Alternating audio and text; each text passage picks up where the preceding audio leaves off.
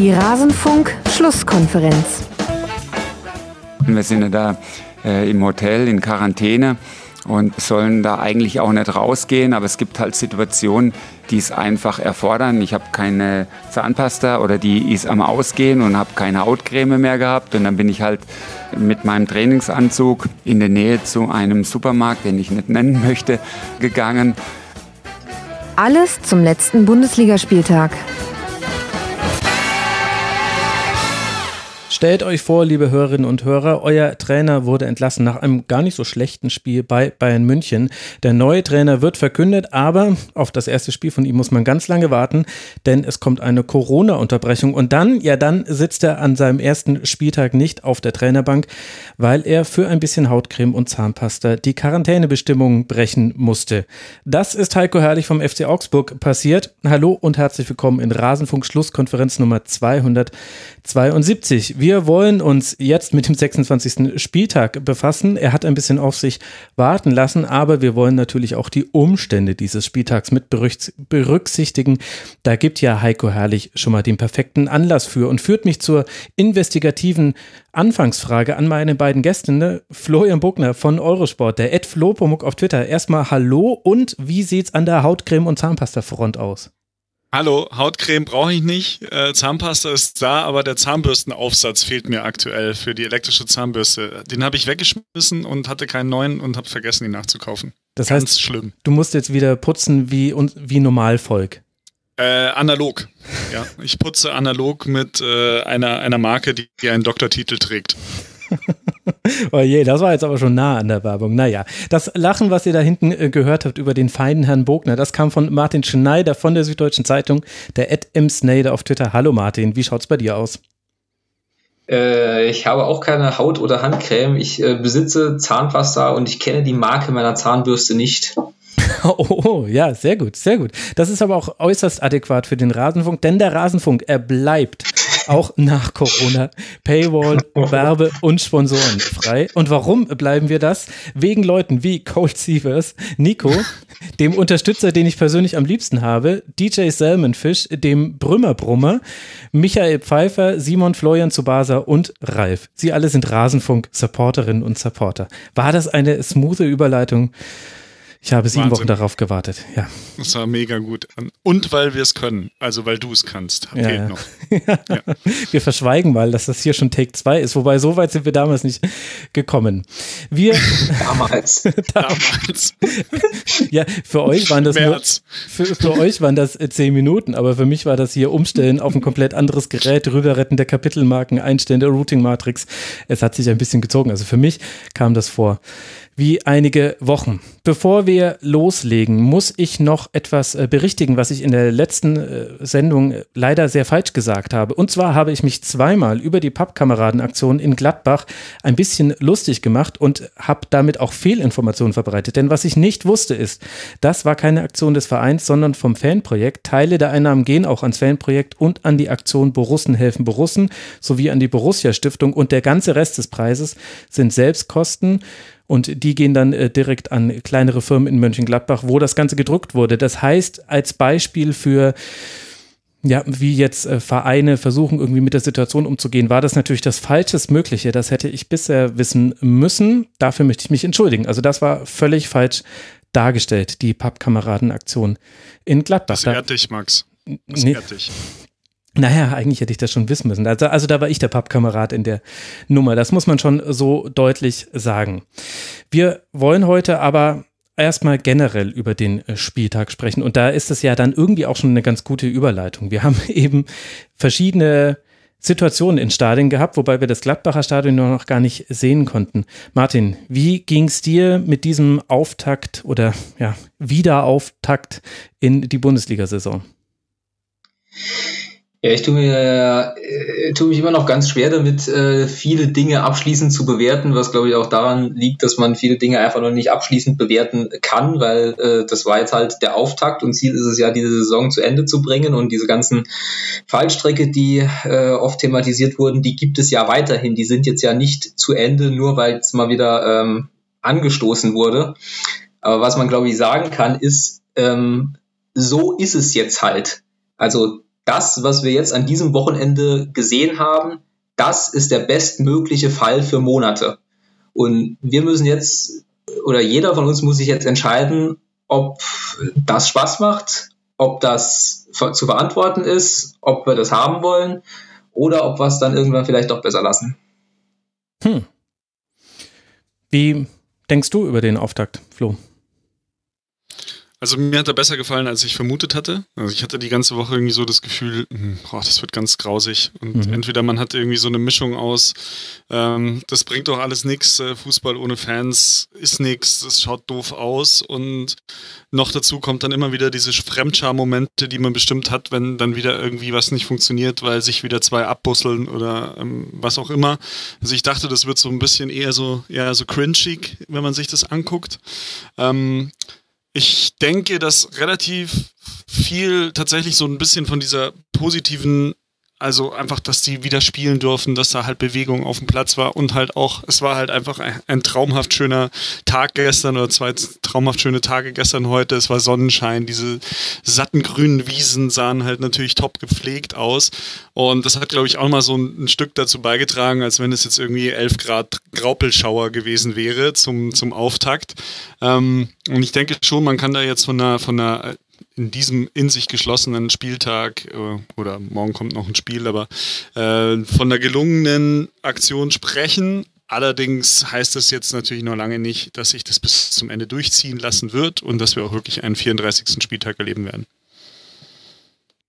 Das ist ja schon mal das äh, damit einhergehende, weil du von den satten Wiesen gesprochen hast es ist so total irre, wie zumindest, also mein biologischer Kalender, mein Empfinden des Jahres ist ganz eng an die Bundesliga geknüpft. Also ich, ich kann nicht glauben, dass ja. das hier Mai sein soll, weil im Mai nehme ich doch immer den Royal auf.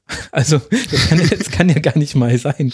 Das stimmt ja gar ja. nicht also man ist so ein bisschen aus der Zeit gesetzt worden, ja. Also ich hatte auch so das Gefühl, jetzt heute letzter Bundesligaspieltag, normalerweise würde man jetzt so durchschnaufen und sagen, puh, jetzt wäre das, jetzt ist es geschafft, jetzt haben wir noch das Champions League-Finale, DFB-Pokalfinale und dann geht es so langsam Richtung EM. Aber so vom Mindset, also für mich persönlich als natürlich Arbeitender, mit dem Bundesliga-Umfeld Arbeitender, aber halt auch als Fan, ist tatsächlich so ein bisschen mit dem März stehen geblieben. Außer dass es jetzt bedeutend wärmer und bedeutend schöner ist draußen irgendwie. Ja, aber äh, du bist äh, gut damit zurechtgekommen. Ich muss sagen, ich habe meine Probleme gehabt mit diesem Spieltag. Also generell bin ich schon in einer ähm, kritischen Grundhaltung reingegangen, weil sich an meiner Perspektive, die ich in der letzten Woche geäußert habe, wenig bis äh, gar nichts verändert hat. Ich fand eher noch Dinge, die unter der Woche sind, passiert sind, haben mich da eher noch so bestärkt in meiner Meinung. Also ich muss sagen, so interessant irgendwie ist dann auch wieder ist ein Fußballspiel zu gucken und man kann es ja auch taktisch genauso analysieren wie früher. Das passt, das ist alles noch genauso perfekt. Man hat vielleicht sogar eher noch ein bisschen mehr Zeit dafür. Hätte ich nicht gedacht, wie viel von einem Fußballspiel einfach für mich persönlich auch die Fans bedeuten. Das ist, wenn, wenn die einfach nur so spielen, ist es zwar immer noch ein Spiel, aber es hat einfach nicht mehr diese Bedeutung für mich. Also. Es fehlt ja auch die emotionale Ebene. Und also, ja. du hast jetzt gesagt, ich wäre gut damit zurechtgekommen. So würde ich es jetzt auch nicht sagen. Ich, ich habe nur, ich habe es mir nur noch schlimmer vorgestellt. Das war mein, meine Aussage ja, okay. dazu, ja. Ähm, dir fehlt halt einfach, finde ich, schon diese Emotionalität, die sich von den Fans, von den Zuschauern auf dem Platz überträgt und dann halt auch in gewisser Weise halt potenziert. Also so dieser, ja, emotionale Boost einfach. Ähm, so eine Szene wie beispielsweise hint, hinter äh, Hinti ja. ähm, gegen äh, was aus Hoffmann, glaube ich. Gegen Hoffmann, ja, gegen genau. Hoffmann. Ähm, die nimmst du halt als Fernsehzuschauer wahr und dir fehlt dann dieses Feedback, also dieses Fan-Feedback und im Stadion natürlich logischerweise den Spielern dann irgendwo auch, ja. Mhm. Ähm, das wäre möglicherweise die krasseste Szene oder war so auch vielleicht die, die krasseste Szene des Spieltags, aber du hattest halt nicht dieses sofortige emotionale Feedback, das ja dann auch was auslöst in den Spielern. Also wo dann eben ein Spieler auch oder eine Mannschaft, die dann eben mit zwei Toren oder zu dem Zeitpunkt oder drei Tore zurückliegt. Ähm, wie stand's? Es stand 3-1. Wäre es 4-1 ja. gewesen. Ja, aber die halt zwei Tore zurückliegt, dann kommt halt diese Emotionalität vom Publikum und dann löst es in der Mannschaft vielleicht nochmal was aus. Und wenn das fehlt, löst es halt in der Mannschaft nichts aus. Das hat auch positive Vorteile in anderen Situationen, wenn es halt um Zweikämpfe geht, um Fouls, um Theatralik, die natürlich dann auch nochmal potenziert wird durch das Feedback der Fans. Das hat jetzt mir jetzt persönlich gar nicht gefehlt, dass jetzt im, im äh, Revierderby die sich die Köpfe auf den Platz einschlagen. Ja, mhm. Das war gut irgendwo, dass das nicht da war. Aber so ganz viele andere Aspekte und für mich gehört der Fan zum professionellen Fußball dazu. Und wenn er nicht dabei ist, dann ist das immer eine ganz andere und einfach schlechtere und klassenschlechtere Veranstaltung. Ja, vielleicht hat es auch Nevin Subotic ganz gut auf den Punkt gebracht. Der hat nach dem Spiel gegen Bayern gesagt, naja, die Fans sind das, die unseren Job zu etwas Besonderem machen. Und da dachte ich mir, ja, wahrscheinlich hat er tatsächlich recht, weil ja, du verdienst auch viel Geld und so weiter.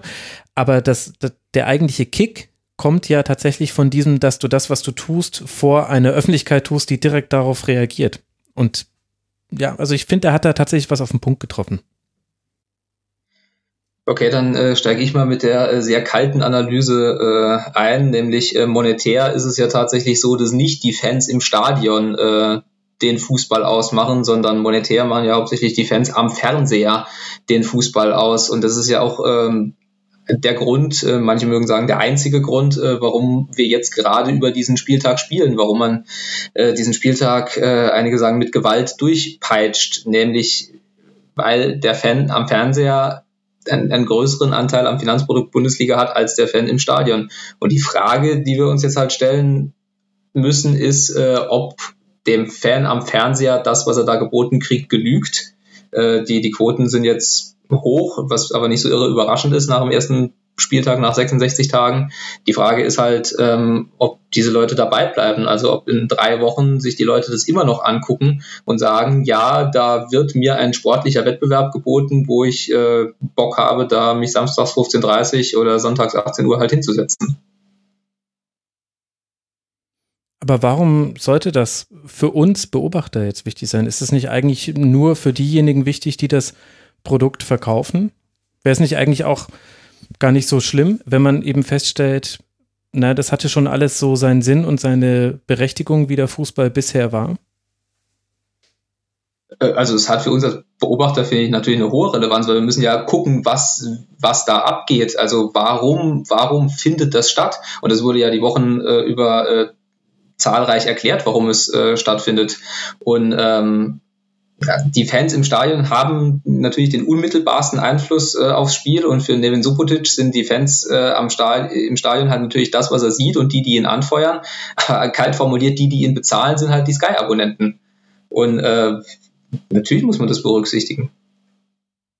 Ich weiß gar nicht, geht es nicht nur darum, dass jetzt in, also es geht ja jetzt erstmal darum, die Saison fertig zu bringen und dann natürlich für eine kommende Saison wird es dann relevant. Aber jetzt aktuell glaube ich, das ist doch jetzt so ein Notprogramm, auf dem die Liga fährt. Es hat ja auch mit dem dann. Ja, genau, ein Notprogramm für den Fernsehzuschauer. Hm. Und ich finde schon, dass es relevant ist, ob der Fernsehzuschauer das so in alle, äh, alles in allem A, verantwortungsvoll und im zweiten Schritt dann irgendwie dann doch unterhaltsam findet. Weil wenn beides nicht, dann äh, wendet er sich ab und dann zahlt er auch nicht mehr. Fandet ihr es denn unterhaltsam, Flo? Was denkst du? Naja, also die unterhaltsamen Komponente oder die Was ist in drei Wochen Komponente, die ist ja erstmal insofern irrelevant, weil die Leute haben halt angeschaltet, weil es wieder Fußball ist. Weil da halt wieder die, die Bundesliga spielt. Und ähm, das wird natürlich, also wenn du jetzt 100 Leute fragst, war das vorher unterhaltsamer oder war das jetzt unterhaltsamer? Ist das Ergebnis relativ klar. Äh, die Frage ist halt, ist es am Ende unterhaltsamer, als wenn ich jetzt mit der, mit der Freundin zum See fahre? Weil ich mir sage, boah, 15.30 ähm, jetzt den, den Käse mir ohne, ohne Fans, wo die halt da einfach so ein bisschen kicken. Thomas Müller hat es heute irgendwie ein bisschen wie 19 Uhr Flutlicht-Aha-Mannschaft. Also äh, alte Herren. So vom alte Herren, ja, so vom, vom Gefühl her.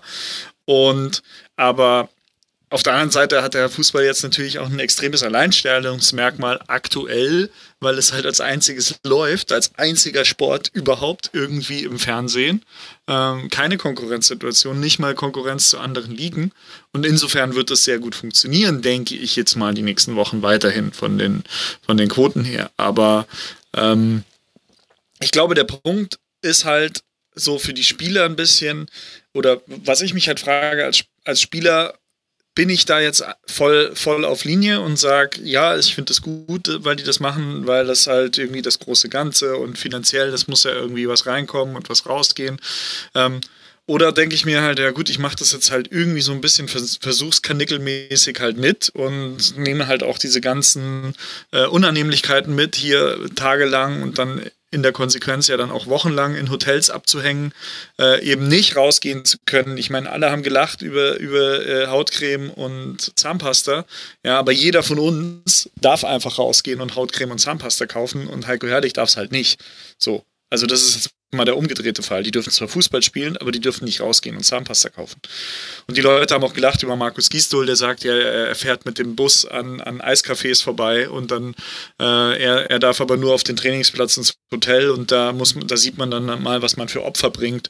Äh, da haben die Leute auch ein bisschen despektierlich sich, glaube ich, drüber geäußert über die, aber im Kern hat er damit auch recht, weil er ist halt momentan jetzt nicht frei als Trainer, sondern er muss halt im Hotel bleiben und er darf nicht mal Zahnpasta kaufen gehen.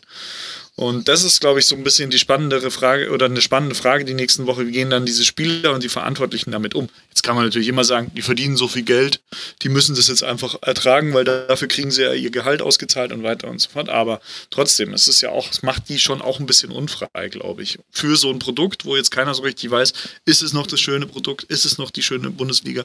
Oder ist es am Ende einfach auch nur ein Fußballspiel und man sieht da 22 Leuten zu, wie sie jetzt hier an der alten Försterei in so einem Stadion schönen Abend spielen. Und und man, man überhöht es dann aber auch nicht mehr so.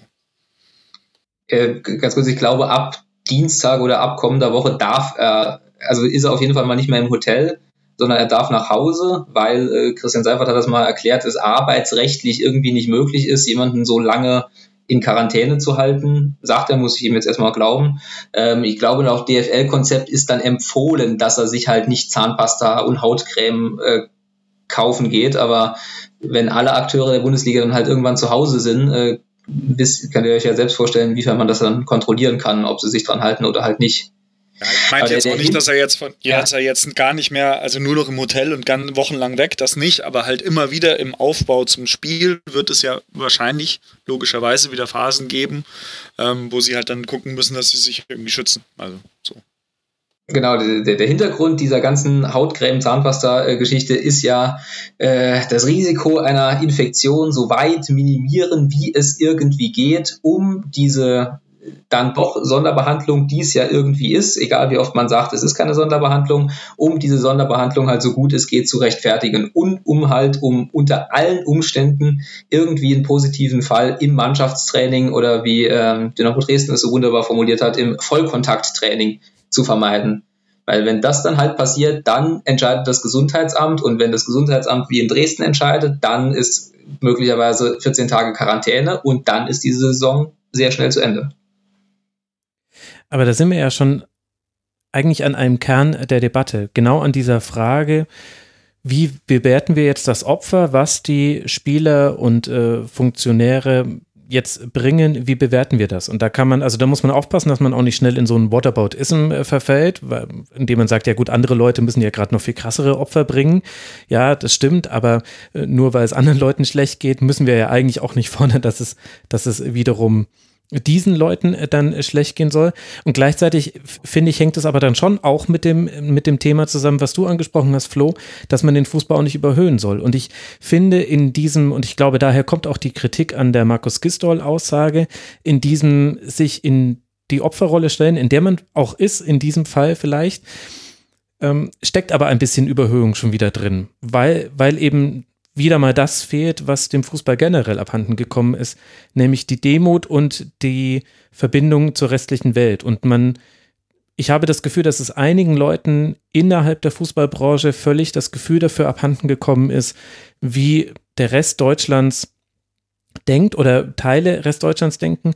Und da fehlt mir einfach ein bisschen das Fingerspitzengefühl in den Aussagen. Also ich will damit nicht rechtfertigen. Ich fand auch, dass die Kritik ein bisschen zu, ja, das ist halt auch in Zeiten von Social Media, ist es halt auch sehr einfach, dann da eine Zitatkachel draus zu machen und dann regen sich alle sehr leicht äh, drüber auf.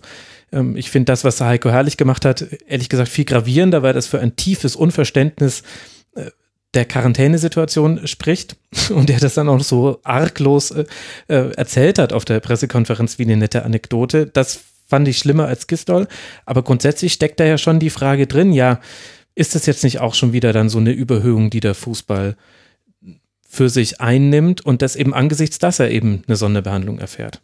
Ich glaube, es hat halt sehr, sehr viele Facetten und man kann auch nicht alle Facetten diskutieren. Ich glaube, dass halt schon auch eine gewisse Politisierung damit mit reinspielt. Also auch, dass die Politik den Fußball jetzt gerade so ein bisschen wieder als Vehikel benutzt und halt auch sagt, ja, sieht her, mhm. das und das ist möglich und das ist ja auch wichtig und auch so ein bisschen Brot und Spiele.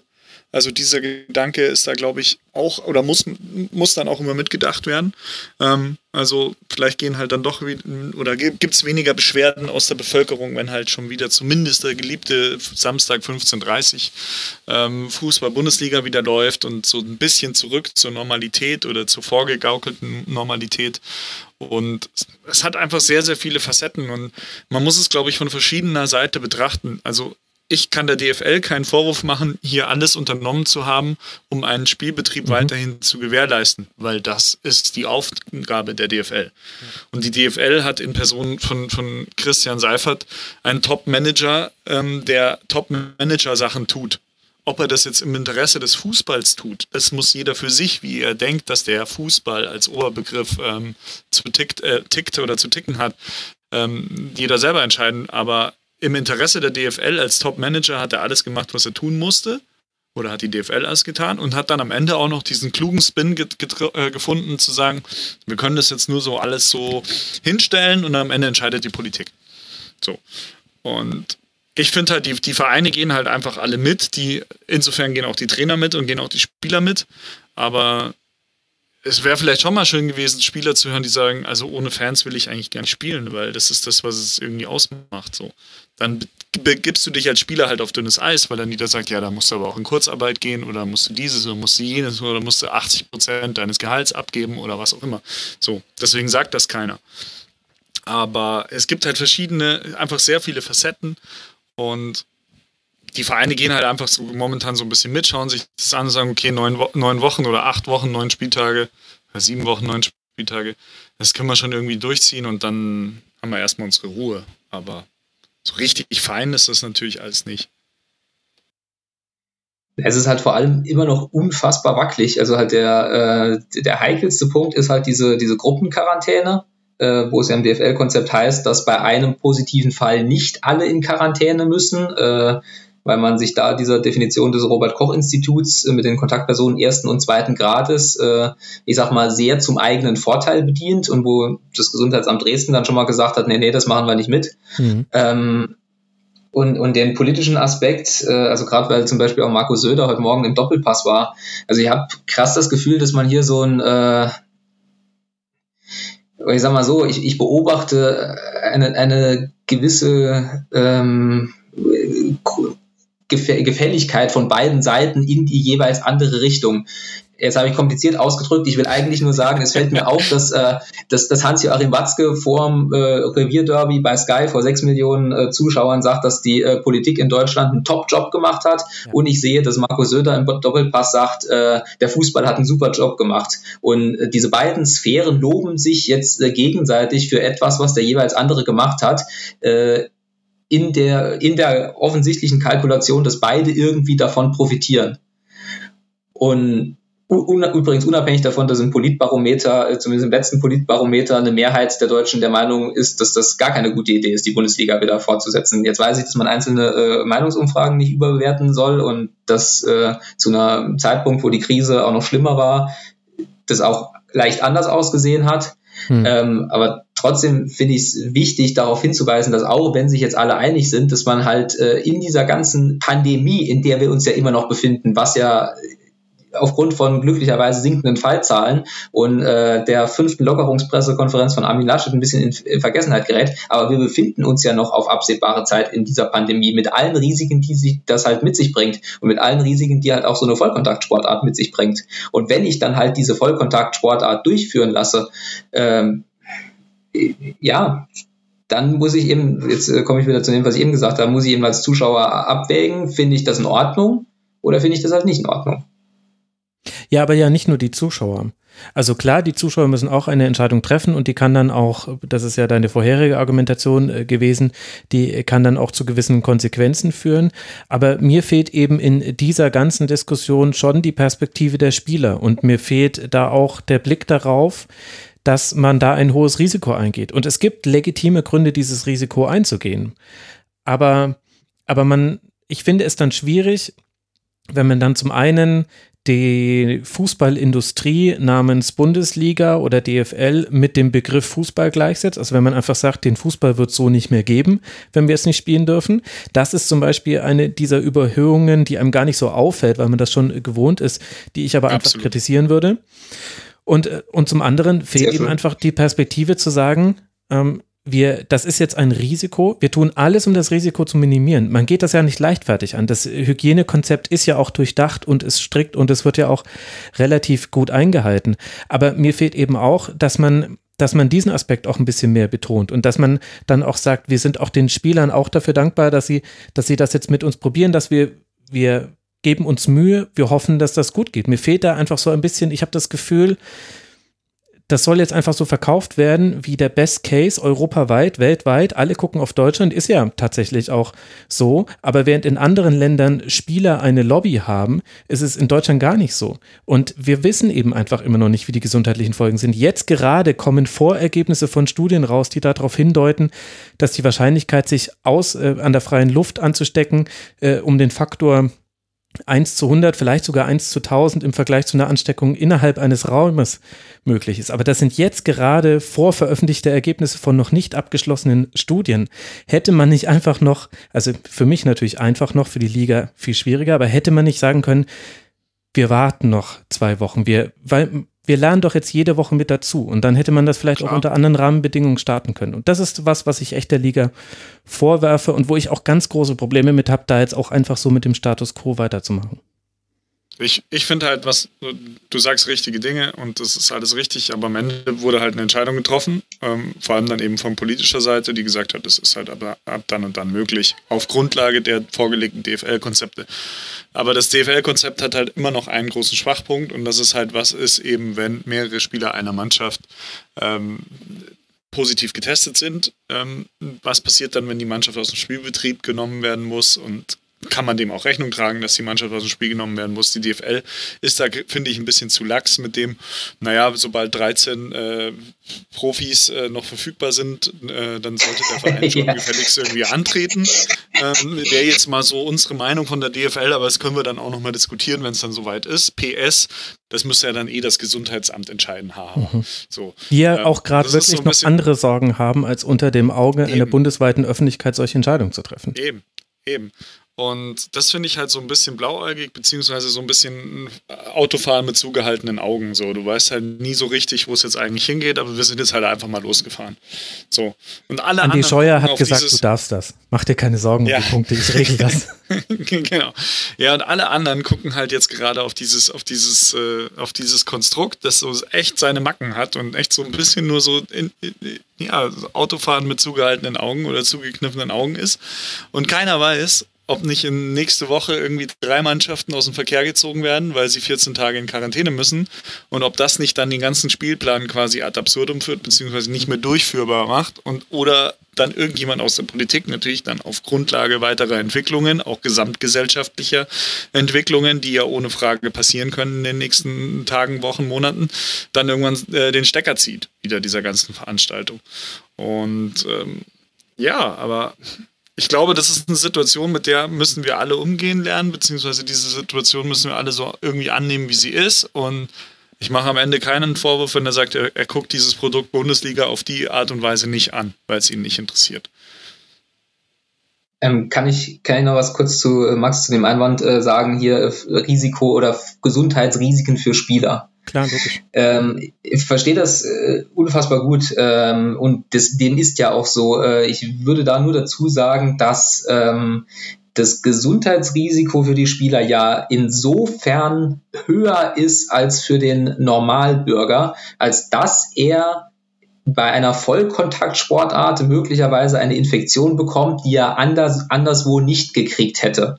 Jetzt würde die DFL darauf aber antworten, dass er halt äh, in dieser Vollkontaktsituation auf mehrfach getestete Menschen trifft und dass deswegen die, das Risiko dieser zusätzlichen äh, mhm. Infektion gering ist. Worauf du ja, glaube ich, hinaus willst, sind die, quasi Langzeitschäden von Covid oder sogar die äh, Schäden, äh, die man hat, wenn man mit äh, einer Covid-Infektion, unerkannten Covid-Infektion Sport macht. Genau. Da würde die DFL auch wiederum sagen, ja, wir testen diese Spieler doch im Prinzip alle drei Tage. Also wenn, dann kann es ja eigentlich nur passieren, dass äh, eine eine Trainingseinheit oder im schlimmsten Fall ein Spiel mit dieser Infektion macht. Das kann, soweit ich das weiß, ich bin äh, frei nach Jürgen Klopp natürlich kein Virologe. Ähm, natürlich kann es dann passieren, dass diese Infektion dann vom Rachen in die Lunge springt. Aber da würde ich, würde ich mal lebensnah äh, argumentieren, dass du dir als Profisportler auf mannigfaltigste Art und Weise dich Gesundheitsrisiken aussetzt. Mhm. Leistungssport ist nie gesund. Nie. Und äh, du hast auch immer als Mannschaftsarzt die nicht aufzulösende Zwickmühle, dass du quasi medizinisch äh, für jemanden äh, zuständig bist, der dabei ist, sich seine Gesundheit zu ruinieren. Das ist immer so. Das ist die Grundlage vom Leistungssport. Und da, ja, ja aber, es ist halt, aber es ist halt eine Unbekannte. Andererseits ist es ein anderes, es ist eben, es ist ein ja. anderes Risiko. Du weißt halt als Sportler, ja. welche, welchem Risiko du dich aussetzt von ja, ähm, Kreuzbandrissen etc. pp. Aber am Ende des Tages ist das halt ein sehr unbekanntes Risiko, weil es halt noch sehr unerforscht ist in der Breite und natürlich auch, natürlich äh, sagt man, ein äh, Mensch, Mensch im, im 20-, 30-jährigen Alter, der gut durchtrainiert ist und keine Vorerkrankungen hat, äh, wird wahrscheinlich eine, eine äh, Infektion mit SARS-CoV-2 äh, recht gut äh, überstehen. Aber manchmal weiß man ja auch gar nicht, ob man nicht vielleicht eine Vorerkrankung hat, doch irgendwie mal bei einem Medizincheck nicht entdeckt oder was auch immer. Oder eine verschleppte Herzmuskelentzündung oder was auch immer. Kann ja auch alles sein, dass man was hat. Und es gibt ja auch immer noch Fälle, denke ich mal, ähm, die auch ohne Vorerkrankung größere gesundheitliche, größere gesundheitliche Probleme mit dieser, mit dieser Krankheit, mit dieser Infizierung bekommen. Und am Ende äh, hängt sich, glaube ich, alles auf der Frage auf, ist es sicher, die so Fußball zu spielen, wie die spielen? Beziehungsweise wie hoch ist das Restrisiko und wer entscheidet oder sagt, okay, dieses Restrisiko ist halt so minimal, dass es sich jetzt auch nicht unterscheidet von ähm, der Otto Normalbürger geht mit Mundschutz in den Supermarkt. So. Dann genau, stelle ich mir ja. aber wiederum die Frage, dann stelle ich mir aber wiederum die Frage, also wenn die Leute Fußball spielen und auf dem Platz das machen, was sie machen sollen, warum müssen sie dann, warum dürfen sie dann nicht miteinander jubeln? Also klar, es muss sich keiner jetzt dem anderen irgendwie Bussi-Bussi geben, aber also warum, warum werden dann noch so, ich sage jetzt mal, gekünstelte Verhaltensregeln noch zusätzlich auferlegt? Weil entweder ist die Veranstaltung sicher oder sie ist es nicht. Und wenn sie es nicht ist, dann sollte sie auch nicht durchgeführt werden, irgendwie. Ich, ich, ich kann dir tatsächlich sagen, warum die nicht jubeln sollen, äh, ähm, weil das hängt tatsächlich oder ich weiß es nicht sicher, aber ich kann es mir sehr sicher herleiten. Das hängt eben an dieser äh, Definition des Robert-Koch-Institutes, dass Fußballer bitteschön Kontaktpersonen zweiten Grades sein sollen. Nämlich wenn dann halt einer positiv getestet wird im aktuellen Spielbetrieb, dass eben nicht beide Mannschaften 14 mhm. Tage in Quarantäne gehen sollen. Und da geht es halt darum, dass du in diesem Konzept um diese Definition, wie die ich finde schon eh maximal schmerzhaft gedehnt ist. Um diese Definition irgendwie aufrechtzuerhalten, musst du zwingend jeden, aber auch wirklich jeden einzelnen unnötigen Kontakt vermeiden. Und Zweikämpfe beim Eckball sind halt ein nötiger Kontakt und äh, Jubeln in der Jubeltraube sind halt ein unnötiger Kontakt. So, du, kann, du kannst es nicht verbieten, weil du die Fußballregeln nicht ändern kannst, weil du nicht das IFAB bist. Also machst du einen Organisationsrundschreiben Sonderspielbetrieb und schreibst da rein, bitte, bitte, bitte lasst es. Und aber, aber das, ist halt, das zeigt halt nochmal auf, auf, auf, auf, äh, auf, auf was für unfassbar wackeligen Füßen das alles steht. Ja, natürlich, weil in der Praxis sieht es halt dann auch wieder. Und vor allem so, finde ich, so es gibt halt noch eine weitere Ebene also ne, zwei, zwei weitere äh, Argumente würde ich gerne noch mit reinwerfen. Das eine ist, äh, dass es äh, natürlich stimmt, dass du auch, also jeder Mensch ist gerade einem Risiko ausgesetzt und vielleicht und oder ganz sicher tut die DFL auch alles dafür, dass das Risiko, das die Spieler gerade auf sich nehmen, so minimal ist wie möglich. Aber dennoch sprechen wir hier von der Möglichkeit, dass das für die Spieler karrierebeendend ist. Also so wie eben es für, für Normalbürger einen, eine gewisse statistische Wahrscheinlichkeit für die Art und Weise des Verlaufes von unkritisch, asymptomatisch bis symptomatisch und sehr kritisch gibt. So gibt es das für Profisportler auch und aufgrund mancher Bedingungen könnte es sein, dass man zum Beispiel durch äh, das tiefere Einatmen im Wettkampf und so weiter, dass man da schlimmer betroffen ist und selbst wenn die, die Infektion, die Art und Weise der Infektion nicht schlimmer ist, könnte es auch sein, dass die Folgeschäden von Covid-19 für Profisportler ein Karriereende bedeuten. Und ich finde, das ist schon nochmal ein Aspekt, den man mit reinwerfen muss. Und natürlich tut die DFL alles, das zu vermeiden. Aber es kann halt auch sein, es, es, kann doch gerade niemand sagen, ob wir nicht in einem halben Jahr hier stehen und sagen, krass, bei diesen drei, vier Spielern war das halt einfach jetzt dieser 26. Spieltag oder irgendwas, was danach passiert ist, das Karriereende. Und das finde ich ist ja, schon. Ab, ja. Ab, absolut. Du, du, hast, du hast völlig recht mit dem, was du sagst und auch was, was Florian gesagt hat, äh, wenn, wenn ich sage, dass Leistungssport per se nicht äh, gesund ist. Ja, du hast jetzt halt diese, diese neue Komponente, die, die unerforscht ist. Aber es ist eben die Risikoabwägung, die da getroffen wird. Und äh, die, die entscheidende Frage, die wir auch schon angeklungen haben, ist halt, wer trifft eigentlich diese Risikoabwägung? Können das die Spieler tatsächlich frei selbst treffen? Also können sie sagen, das ist mir zu heikel, das lasse ich? Oder trifft es halt äh, die DFL oder der medizinische Stab der DFL, der äh, klar äh, definiert, dass das Ziel äh, oder klar sagt, dass das Ziel ist, die Saison irgendwie bis zum 30.06. zu Ende zu spielen. Das muss man absolut berücksichtigen. Und dann kommt halt noch die weitere Komponente mit rein, also die Art und Weise, wie die DFL diese ganze Entscheidung verkauft hat, das hat sich auch noch mehrmals gedreht. Am Anfang ist man ein bisschen zu sehr auf das Argument gegangen, ja, wir wollen jetzt auch den, den Leuten etwas zurückgeben, was ihnen gerade so krass fehlt. Dann hat man festgestellt, oh, das ist vielleicht gerade gar nicht so. Deswegen ist man dann ein bisschen ehrlicher geworden, hat gesagt, naja, wir machen das jetzt schon auch für uns und danke an die Politik. Und jetzt ist der aktuelle Spin dieses Wochenendes meiner Meinung nach, ist der Talking Point, ja, wir nehmen ja, wir nehmen keine Subventionen in Anspruch. Das haben sowohl Karl-Heinz Rummenigge als auch Rowan Schröder hat das gesagt im Podcast bei Mainz 05, hat mir Mara geschrieben und ich glaube, ich habe es auch bei Aki Watzke gehört. Und da muss ich sagen, also Kurzarbeit würde ich immer noch auch unter dem Punkt Subvention verstehen. Also das finde ich ein, ein schwieriges Argument. Und das scheint mir jetzt so der nächste Spin zu sein, den man reinbringen möchte in dieses Ganze, dass man sagt, Leute, regt euch alle nicht so auf, wir, wir schaffen es doch ohne Abwrackprämie. Äh, ja, ja. Aber, ja. aber, aber Fußballer sind doch nicht in Kurzarbeit, also es ist doch kein einziger Profi-Fußballer, Spieler in Kurzarbeit. Ja, oder? aber Geschäftsstellenmitarbeiter sind doch reihenweise in Kurzarbeit.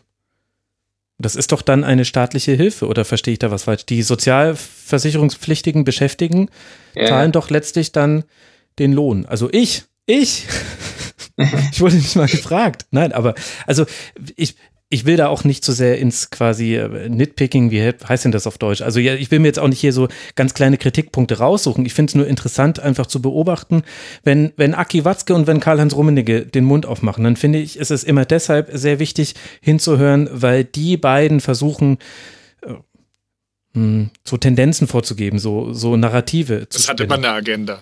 Es ja. hat immer eine Agenda. Am Ende des Tages hat es ja. immer eine Agenda. ja. ja, aber äh, aber es, es, gehört also auch dazu, äh, zu gucken, ja, natürlich, äh, ihr sagt jetzt äh, Agenda, äh, man kann auch Argumente sagen, aber es gehört halt äh, irgendwie auch zu einer journalistischen äh, Betrachtungsweise dazu, sich anzugucken, ob die Argumente, die sie halt vorbringen, dann doch vielleicht noch ne, irgendwie schlüssig sind trotz allem. Und ähm, ja, ich erkenne das auch wie du, Max, dass äh, sich der, der Hauptspin der Argumentation nach äh, je nach Woche gedreht hat. Ähm, aber ich finde, dass am Schluss Christian Seifert doch relativ ehrlich äh, gesagt hat, was, was Sache ist, äh, wenn er sagt, mhm. wir müssen gucken, dass wir irgendwie weiterspielen. Und ich finde, dass eines der besten Argumente, die er hat auf diesen Pressekonferenzen, ist, wenn wir nun aus den sehr vielen guten Argumenten, die jetzt hier im Podcast auch schon wieder gefallen sind, sagen, okay, es funktioniert nicht. Das Risiko ist zu groß, die, der Spaß ist zu wenig, wir wollen nur mit Fans spielen, ähm, was auch immer. Dann hat er einfach recht, wenn er sagt, dass diese Argumente in sehr hoher Wahrscheinlichkeit im September und im Oktober halt auch noch gelten. Und dann verabschieden wir uns halt sehr, sehr lange vom Fußball. Und das muss halt jedem klar sein wenn, wenn, wir, wenn wir mhm. hier jetzt halt sagen, okay, wir kommen zu der Risikoabwägung, zu der man, wie ich auch finde, absolut kommen kann. Wir kommen zu der Abwägung, das hat alles keinen Sinn oder das ist gesellschaftlich nicht zu verantworten, wobei das ist gesellschaftlich nicht zu verantworten ist. Das Argument erodiert mit jedem offenen Biergarten so ein bisschen. Aber äh, wir, wir, es, es, ist, es ist aus verschiedensten Gründen nicht sinnvoll. Dann spielen wir halt wieder, wenn es einen Impfstoff gibt. Ja, genau, oder wenn man, wenn man noch mehr ist immer kurzes Schweigen. Oder wenn man, wenn man noch mehr Erkenntnisse kennt. Das stimmt natürlich. Aber, und das Problem ist ja, ich weiß ja auch nicht, wie, wie in zwei Monaten die, die Situation ist. Und, und ich kann das auch, wie gesagt, alles nachvollziehen. Ich habe nur das Gefühl, langfristig wird sich, glaube ich, der Fußball als Industrie keinen Gefallen mit der Art und Weise getan haben, wie das jetzt durchgedrückt wurde. Und mir ist klar, dass ich da auch in wahrscheinlich einer Minderheit bin in der Art der Kritik, wie ich sehe. Und das wird dann schon auch schnell genug wieder vergessen werden. Ich sehe einfach nur, ich, ich finde, es ist eine Risikoabwägung, es ist eine, und letztlich reduziert sich dann doch auch wieder auf eine Abwägung, wie viel ist äh, Gesundheit wert und Vorbildfunktion im Vergleich zu Geldeinnahmen. Ich will jetzt nicht sagen, dass die DFL keine Vorbildfunktion mehr hat. Gerade, dass man sich so eng an, an Maskenpflicht und so weiter hält, ist ja auch tatsächlich ein Signal nach draußen. Aber die Abwägung wurde halt wieder mal auch legitimerweise aus Sicht der Vereine zugunsten des Geldes getroffen und ich habe damit einfach meine Probleme, weil ich, ich klar, es kann sein, es kann sein, dass jetzt auch alles gut geht und, und es kann auch wirklich sein, das, was du sagst, Martin, dem kann ja niemand widersprechen. Das stimmt, wenn man jetzt, also irgendwann fängt man wieder an oder, oder wir müssen warten, bis irgendwann der Impfstoff von Dietmar Hopp geliefert wird. Aber das soll ja im Herbst soweit sein. Also ich verstehe dann gar nicht, warum du da so pessimistisch Aber bist, Martin.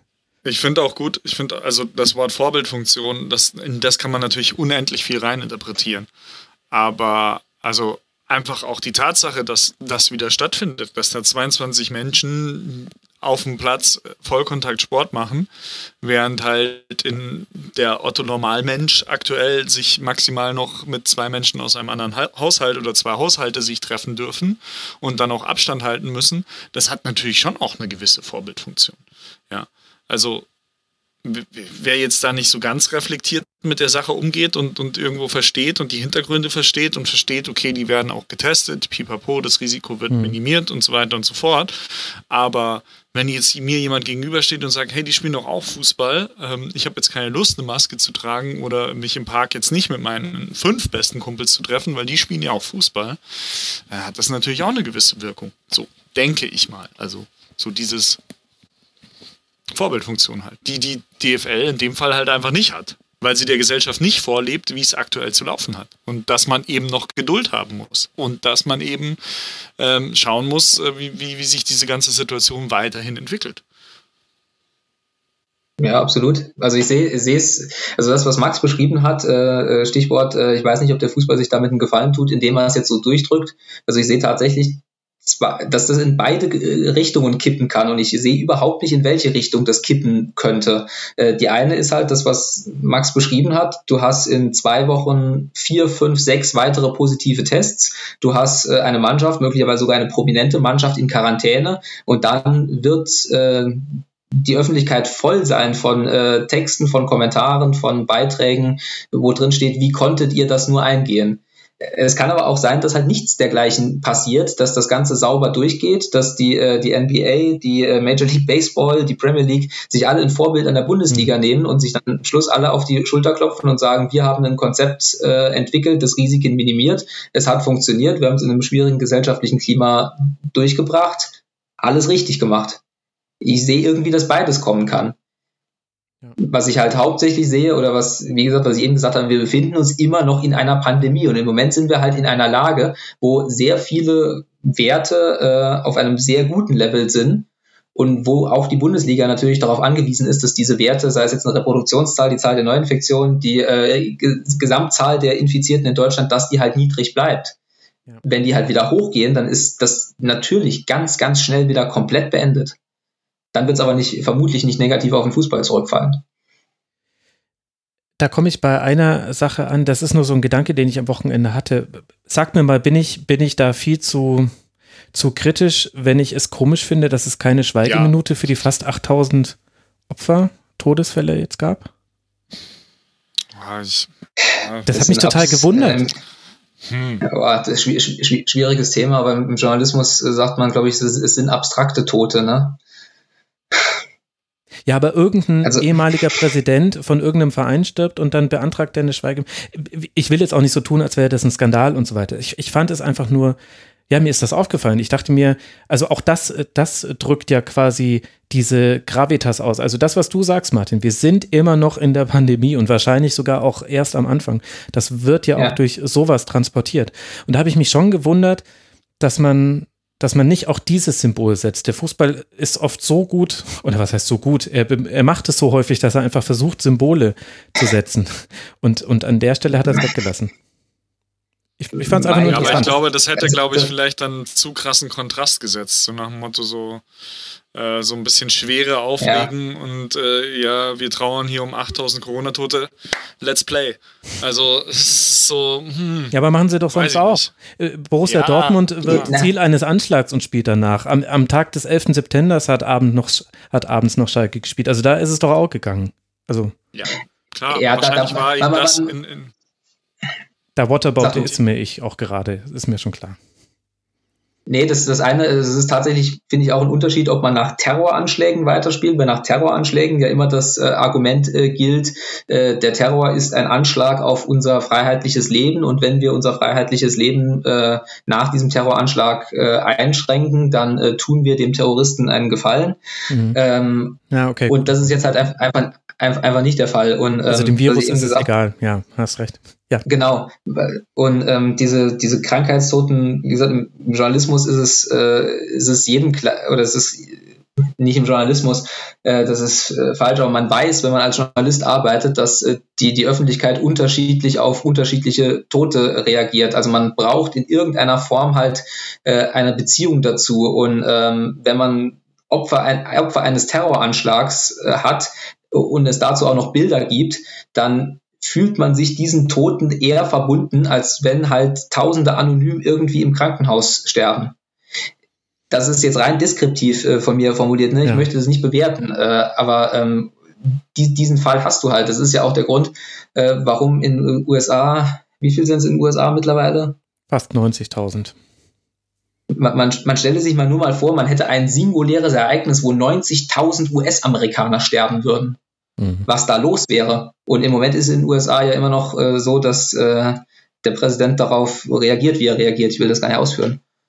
Das stimmt alles. Ich finde halt nur, dass man, also es gibt halt also was halt dabei ignoriert wird, ist, dass es gerade viele Menschen gibt, die auch trauern, gerade in Deutschland. Also zu den 8000 ja, Corona-Toten gehört ja, nimm, nimm's mal 10, das ist äh, Minimum des Umfeld, was die haben, die dann wahrscheinlich auch mit einem ganz anderen Blick jetzt darauf gucken, dass jetzt wieder Fußball gespielt werden soll. Da geht es Leuten gerade sehr, sehr schlecht und wie, ja, ich, ich, also mir ist auch völlig klar, dass das jetzt quasi nur ein ganz kleiner Punkt ist. Mir ist es nur aufgefallen am, am Wochenende. Und, und als ich dann drüber nachgedacht habe, fand ich es irgendwie auch irritierend. Ich habe schon auch, ich kann mir auch herleiten, warum man das nicht tut, aber ein bisschen, mir fehlt einfach so ein bisschen, dass, dass man nicht nur mit Worten sagt, sondern auch mit Taten zeigt, dass, dass einem gerade klar ist, dass es, dass es für ganz viele Menschen in Deutschland gerade nicht normal weitergeht.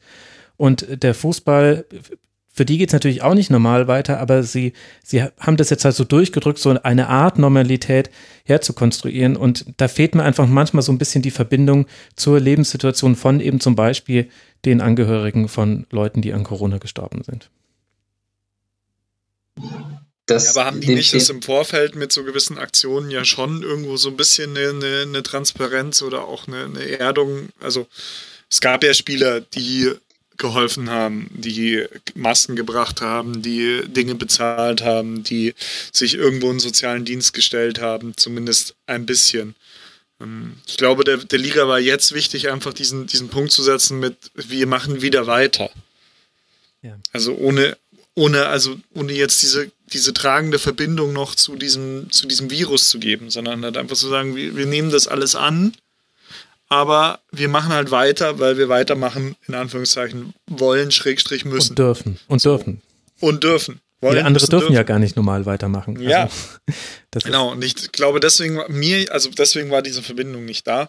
Hm. Und mir persönlich ist es jetzt auch nicht irgendwie aufgefallen. Also ich sehe, habe das jetzt dann nicht so gesehen wie du, dass ich mich gewundert habe, dass das Spiel losging und es da jetzt keine Schweigeminute gab.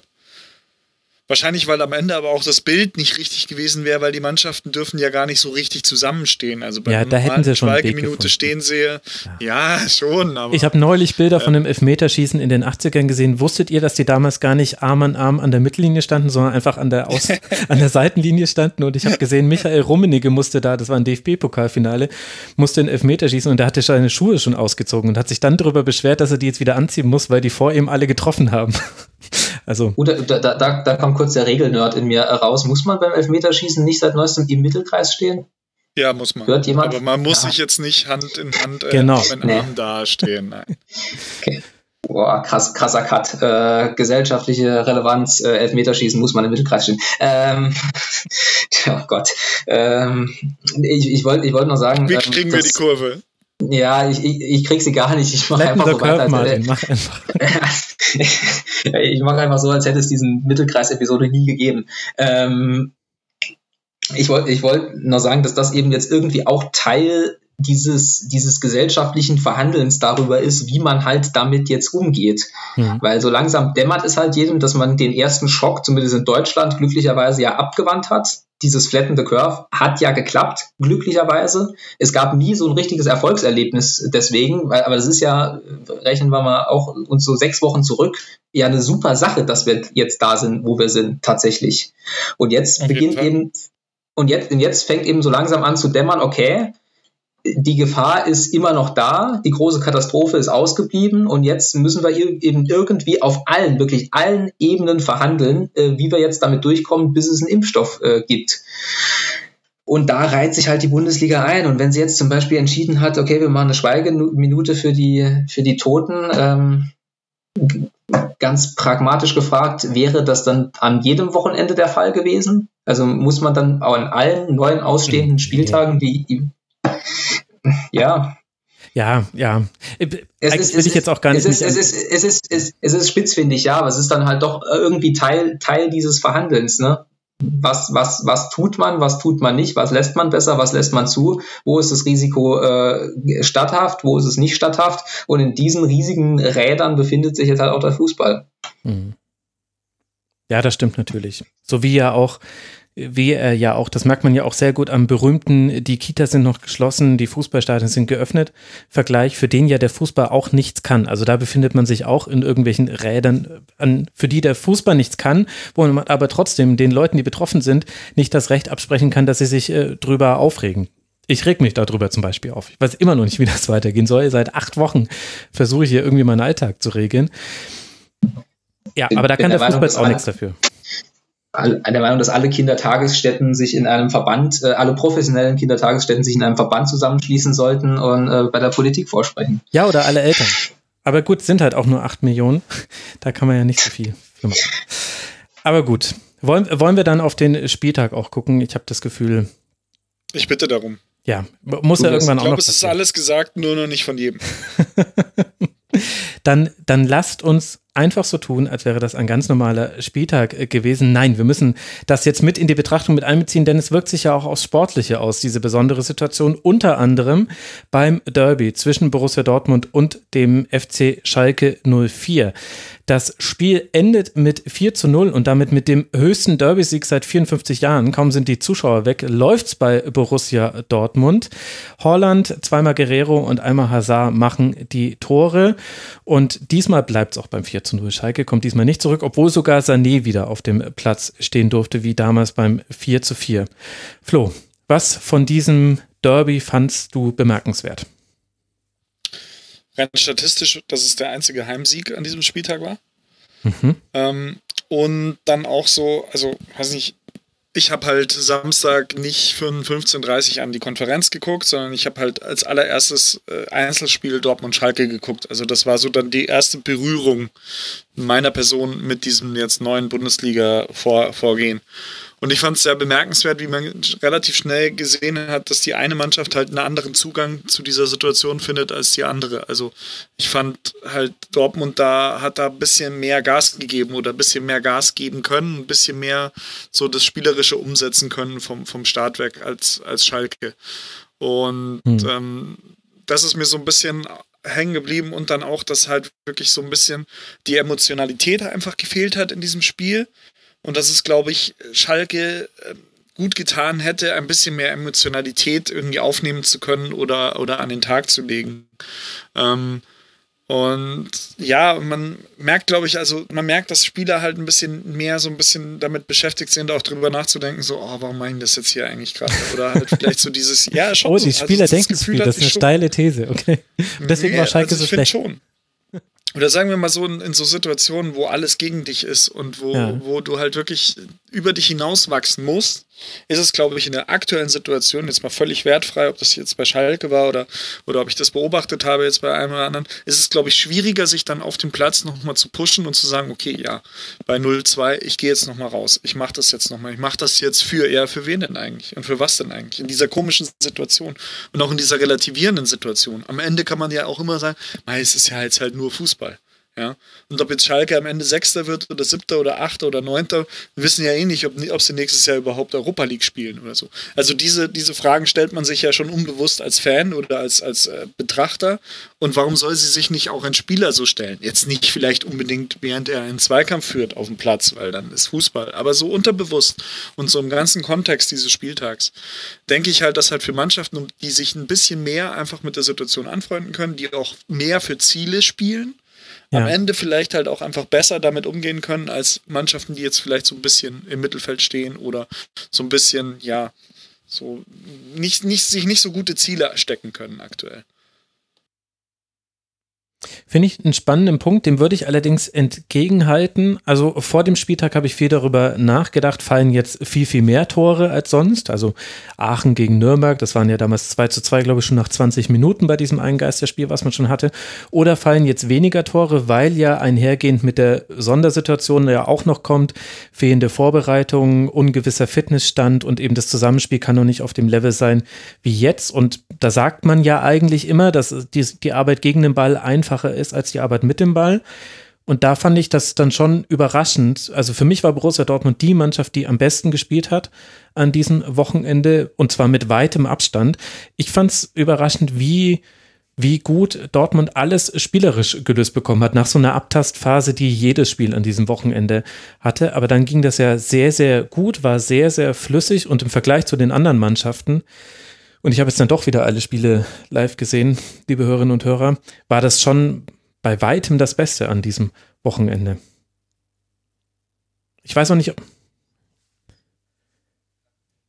und ich weiß eben nicht, ob ich das äh, nur an dem Punkt festmachen würde, die spielen eben noch für ein Ziel und können mit der Situation besser umgehen. Ich hatte das Gefühl, da hatte halt auch einfach taktisch also da haben einfach die Räder wieder so ineinander gegriffen, wie eigentlich mit Ausnahme des Spiels in Paris es eben seit, seit dem 4 zu 0 gegen Eintracht Frankfurt passiert ist bei Borussia Dortmund, auch wenn es jetzt diese Unterbrechung dazwischen gab. Die hat man nicht gespürt. Also ich fand es auch bemerkenswert, wie äh, ja, wie, wie normal dieses Spiel dann doch irgendwie war. Ne? Also ähm, ich, ich tue mir sehr schwer damit, äh, mir diese Fußballspiele anzugucken mit total unterschiedlichen Rahmenbedingungen und jetzt äh, zu vergleichen, ob das jetzt das, was ich da sehe, das gleiche ist, wie wenn jetzt halt ein volles Westfalenstadion da äh, äh, schreien würde. Der gesunde Menschenverstand würde sagen, es kann eigentlich nicht das Gleiche sein, weil jeder, der mal halt in so einem vollen Stadion war, der weiß, dass das, und das sind ja trotz allem Menschen da, die da spielen, also vermutlich, äh, dass das, dass das was mit einem macht, aber so, so wie Dortmund dieses Spiel aufgezogen hat, also ich weiß jetzt nicht, ob du, Max, vielleicht irgendeinen golden, goldenen statistischen Wert hast, der belegt, dass dieses Spiel zu äh, 12 Prozent langsamer war als äh, der, das statistische Mittel der zwölf vorangegangenen Revierderbys, ich weiß es nicht, aber es sah für mich auch tatsächlich nicht so aus. Und äh, äh, auch, auch dieser ja doch schematische äh, Favre-Fußball, dieser äh, auf Spielzüge ausgelegte, äh, allein das erste Tor, äh, wenn man das anguckt, das ist einfach, da kann man Schalke wenig vorwerfen, finde ich. Das ist einfach super rausgespielt. Auf jeden Fall. Und dann muss man ja auch sagen, dass Dortmund ohne Sancho, ohne Witzel, ohne, ohne Can gespielt hat. Ja. Und das halt trotzdem einfach mega gut kompensiert hat. So, aber ich glaube, also ich persönlich bin der Meinung, dass halt Mannschaften, die individuell halt einfach stärker sind, auch eine größere Klasse an, an Qualität oder Qualität, Qualität im Kader hat, dass die sich natürlich mit solchen Situationen schon ein bisschen leichter tun und am Ende halt dann vielleicht auch der individuelle Klasse-Aspekt auf dem Platz dann ein bisschen mehr ausmacht als ja. wenn alle im ganz normalen Trainingsbetrieb, im ganz normalen Fahrwasser sind. Und jetzt kenne ich die, die Trainingsmöglichkeiten in Dortmund nun nicht, aber ich kenne sie in München. Und ich kann mir schon vorstellen, dass halt der FC Bayern-Profi in den zwei Monaten jetzt in dieser Riesenherausforderung äh, vielleicht dann doch ein bisschen besser, mit ein bisschen mehr Know-how, mit ein bisschen mehr Herangehensweise, mit ein bisschen mehr besseren Equipment trainiert hat, als es jetzt vielleicht der Spieler von Union Berlin konnte oder es ihm möglich war, ohne da irgendjemanden ein, damit einen Vorwurf zu machen. Aber das ist einfach so dieses, die logische Konsequenz von, äh, wie, wie diese Mannschaften und diese Vereine aufgestellt sind, welche Möglichkeiten sie haben und dass sie natürlich auch immer die besten Trainer und die besten Trainingsmöglichkeiten zur Verfügung haben. Hm. Und äh, deswegen also ich habe äh, bei Bayern, ich war überrascht, dass Bayern nicht höher gewonnen hat gegen, gegen Berlin. Ich hätte da durchaus einen höheren Sieg irgendwie erwartet. Und bei Dortmund hat es mich dann, wie gesagt, eben nicht überrascht, dass, dass sie Schalke dann doch so gut im Griff hatten und dann auch in der Höhe völlig verdient abgefertigt haben. Hm. Meine, sie haben natürlich auch die Breite im Kader, das kommt da auch noch mit dazu. Also wenn eben eigentlich hätte ja Reiner spielen sollen, hätte sein äh, Startelf-Debüt gegeben für den BVB, ist dann kurzfristig ausgefallen und Torgan Hazard hat gespielt und die Art und Weise, wie er gespielt hat, hat ja ein Tor gemacht, eins auch vorbereitet, zeigt dann, dass es dann eben auch nochmal ein weiterer Vorteil der sehr gut betuchten Vereine in der Liga, die haben ja dann auch einfach eine Breite im Kader, die andere nicht haben. Und bei Schalke hast du ja, auch wenn da jetzt mancher schon zurückgekehrt ist, der gefehlt hat noch vor ein paar Wochen, aber da hast du ja schon gemerkt, da, da ist es eben nicht so, dass man dann von der Bank, also auch wenn man sein, seine fünf Wechsel gemacht hat, die sind mehr oder weniger bedeutungslos geblieben, bis auf ein Solo von Matondo, wo er aber auch so schön soliert hat, dass er vergessen hat, dass man auch irgendwann schießen oder passen muss am Ende. Vielleicht noch, noch eine kurze Anmerkung zu dem, was äh, Florian eben gesagt hat, äh, welche Vereine oder welche Spieler von dieser Situation profitieren können. Äh, der unnachahmliche Franz Beckenbauer hat ja äh, gesagt, dass es äh, ja in jedem Verein äh, sogenannte Trainingsweltmeister gäbe, die im äh, Training super seien und es dann halt äh, aufgrund von Druck, Nervositätsgründen äh, beim Spielen nicht abgerufen kriegen. Mhm. Ähm, sowohl aus äh, Gladbach als, als auch aus Dortmund äh, hieß es immer, dass äh, Moda Hut ein sogenannter ein ja. solcher Trainingsweltmeister mhm äh, sei, äh, der, äh, also ich habe ihn ein einziges Mal in meinem Leben erlebt, der äh, vom, vom Naturell her auch ein eher schüchterner äh, Typ ist und wo ich jetzt finde, äh, dass er jetzt wirklich kein schlechtes Derby gespielt hat, so oh ja. als Ersatz von Witzel, Witzel und Chan. Ja, auf jeden Fall. Und vielleicht trifft das ja auch so in gewisser Weise auf so einen Torgan Hazard zu, der dann plötzlich eine Minute vorm Spiel oder fünf Minuten vorm Spiel in so ein, so ein Derby geworfen wird und der vielleicht sich äh, ganz andere Gedanken macht, wenn das Ding um ihn herum tost und er nicht so richtig äh, vielleicht sich gerade auskennt, als wenn da halt so ein leeres Stadion ist und du dir dann natürlich denken kannst, oh gut, gehe ich halt mal raus und dann schenke ich denen halt mal einen ein, so. Vielleicht ist es ja auch so ein Faktor, dass du als Spieler dich bei manchen Sachen, die du bei einem vollen Stadion nicht riskiert hättest, äh, jetzt äh, denkst, mache ich mal. Ich denke da natürlich vor allem an diesen überhacken Pass von, von Julian Brandt, den er irgendwann mal ja. ausgepackt hat, wo ich mir ja, auch gefragt habe, ja gut, ja. Ja, ja wo ich mir auch gefragt habe, ja, den, den, den, sag du. Entschuldigung, wir haben heute eine leichte Latenz drin, deswegen fallen wir uns öfter in, ins Wort als äh, sonst. Äh, ja, wo ja auch der Pass von Piszczek aus der Abwehr heraus äh, so mutig und super gespielt war, das hat quasi die ganze Szene ausgelöst. Brandt äh, lässt sich dann fallen und hinter ihm in den Raum läuft Hazard dann, glaube ich, rein, in dem Fall genau, und der passt dann quer auf Haaland, der noch am ehesten bei der Dichotomie zwischen Mensch und Maschine Richtung Maschine tickt, auch beim Interviewstil, wenn, ihr, wenn ihr mich fragt. Aber das war zum Beispiel auch so ein Pass. Also bei, bei Dortmund weiß man jetzt, okay, gut, die spielen solche Pässe häufiger von hinten raus. Aber das ist jetzt auch was, was du viel eher mal machen kannst, weil nicht sofort gemurrt wird im Rund, ohne dass ich das jetzt äh, äh schlecht heißen möchte. Aber es könnte eben tatsächlich auch die, das Risiko in der Spieleröffnung verändern, weil nicht alles immer gleich auch vom Publikum sanktioniert wird, sondern höchstens halt vom Trainer und gut, dann hören es halt alle auf dem Feld diesmal, wenn er schimpft, aber gut. Oder halt vom Gegner, ne? weil der Grund, warum du diese Risikosachen ja normalerweise lässt, ist ja, dass du äh, keinen Ballverlust in einer äh, sogenannten neuralgischen Zone hast, wie das Schalke ja vor dem 3-0 passiert ist, zum mhm. Beispiel. Ja, stimmt, sehr guter Punkt. Aber ich glaube, dass das halt in den nächsten Wochen erstmal beobachtet werden muss. Wie, verändert sich jetzt das Spiel in diesen, ja, unter diesen. Voraussetzungen?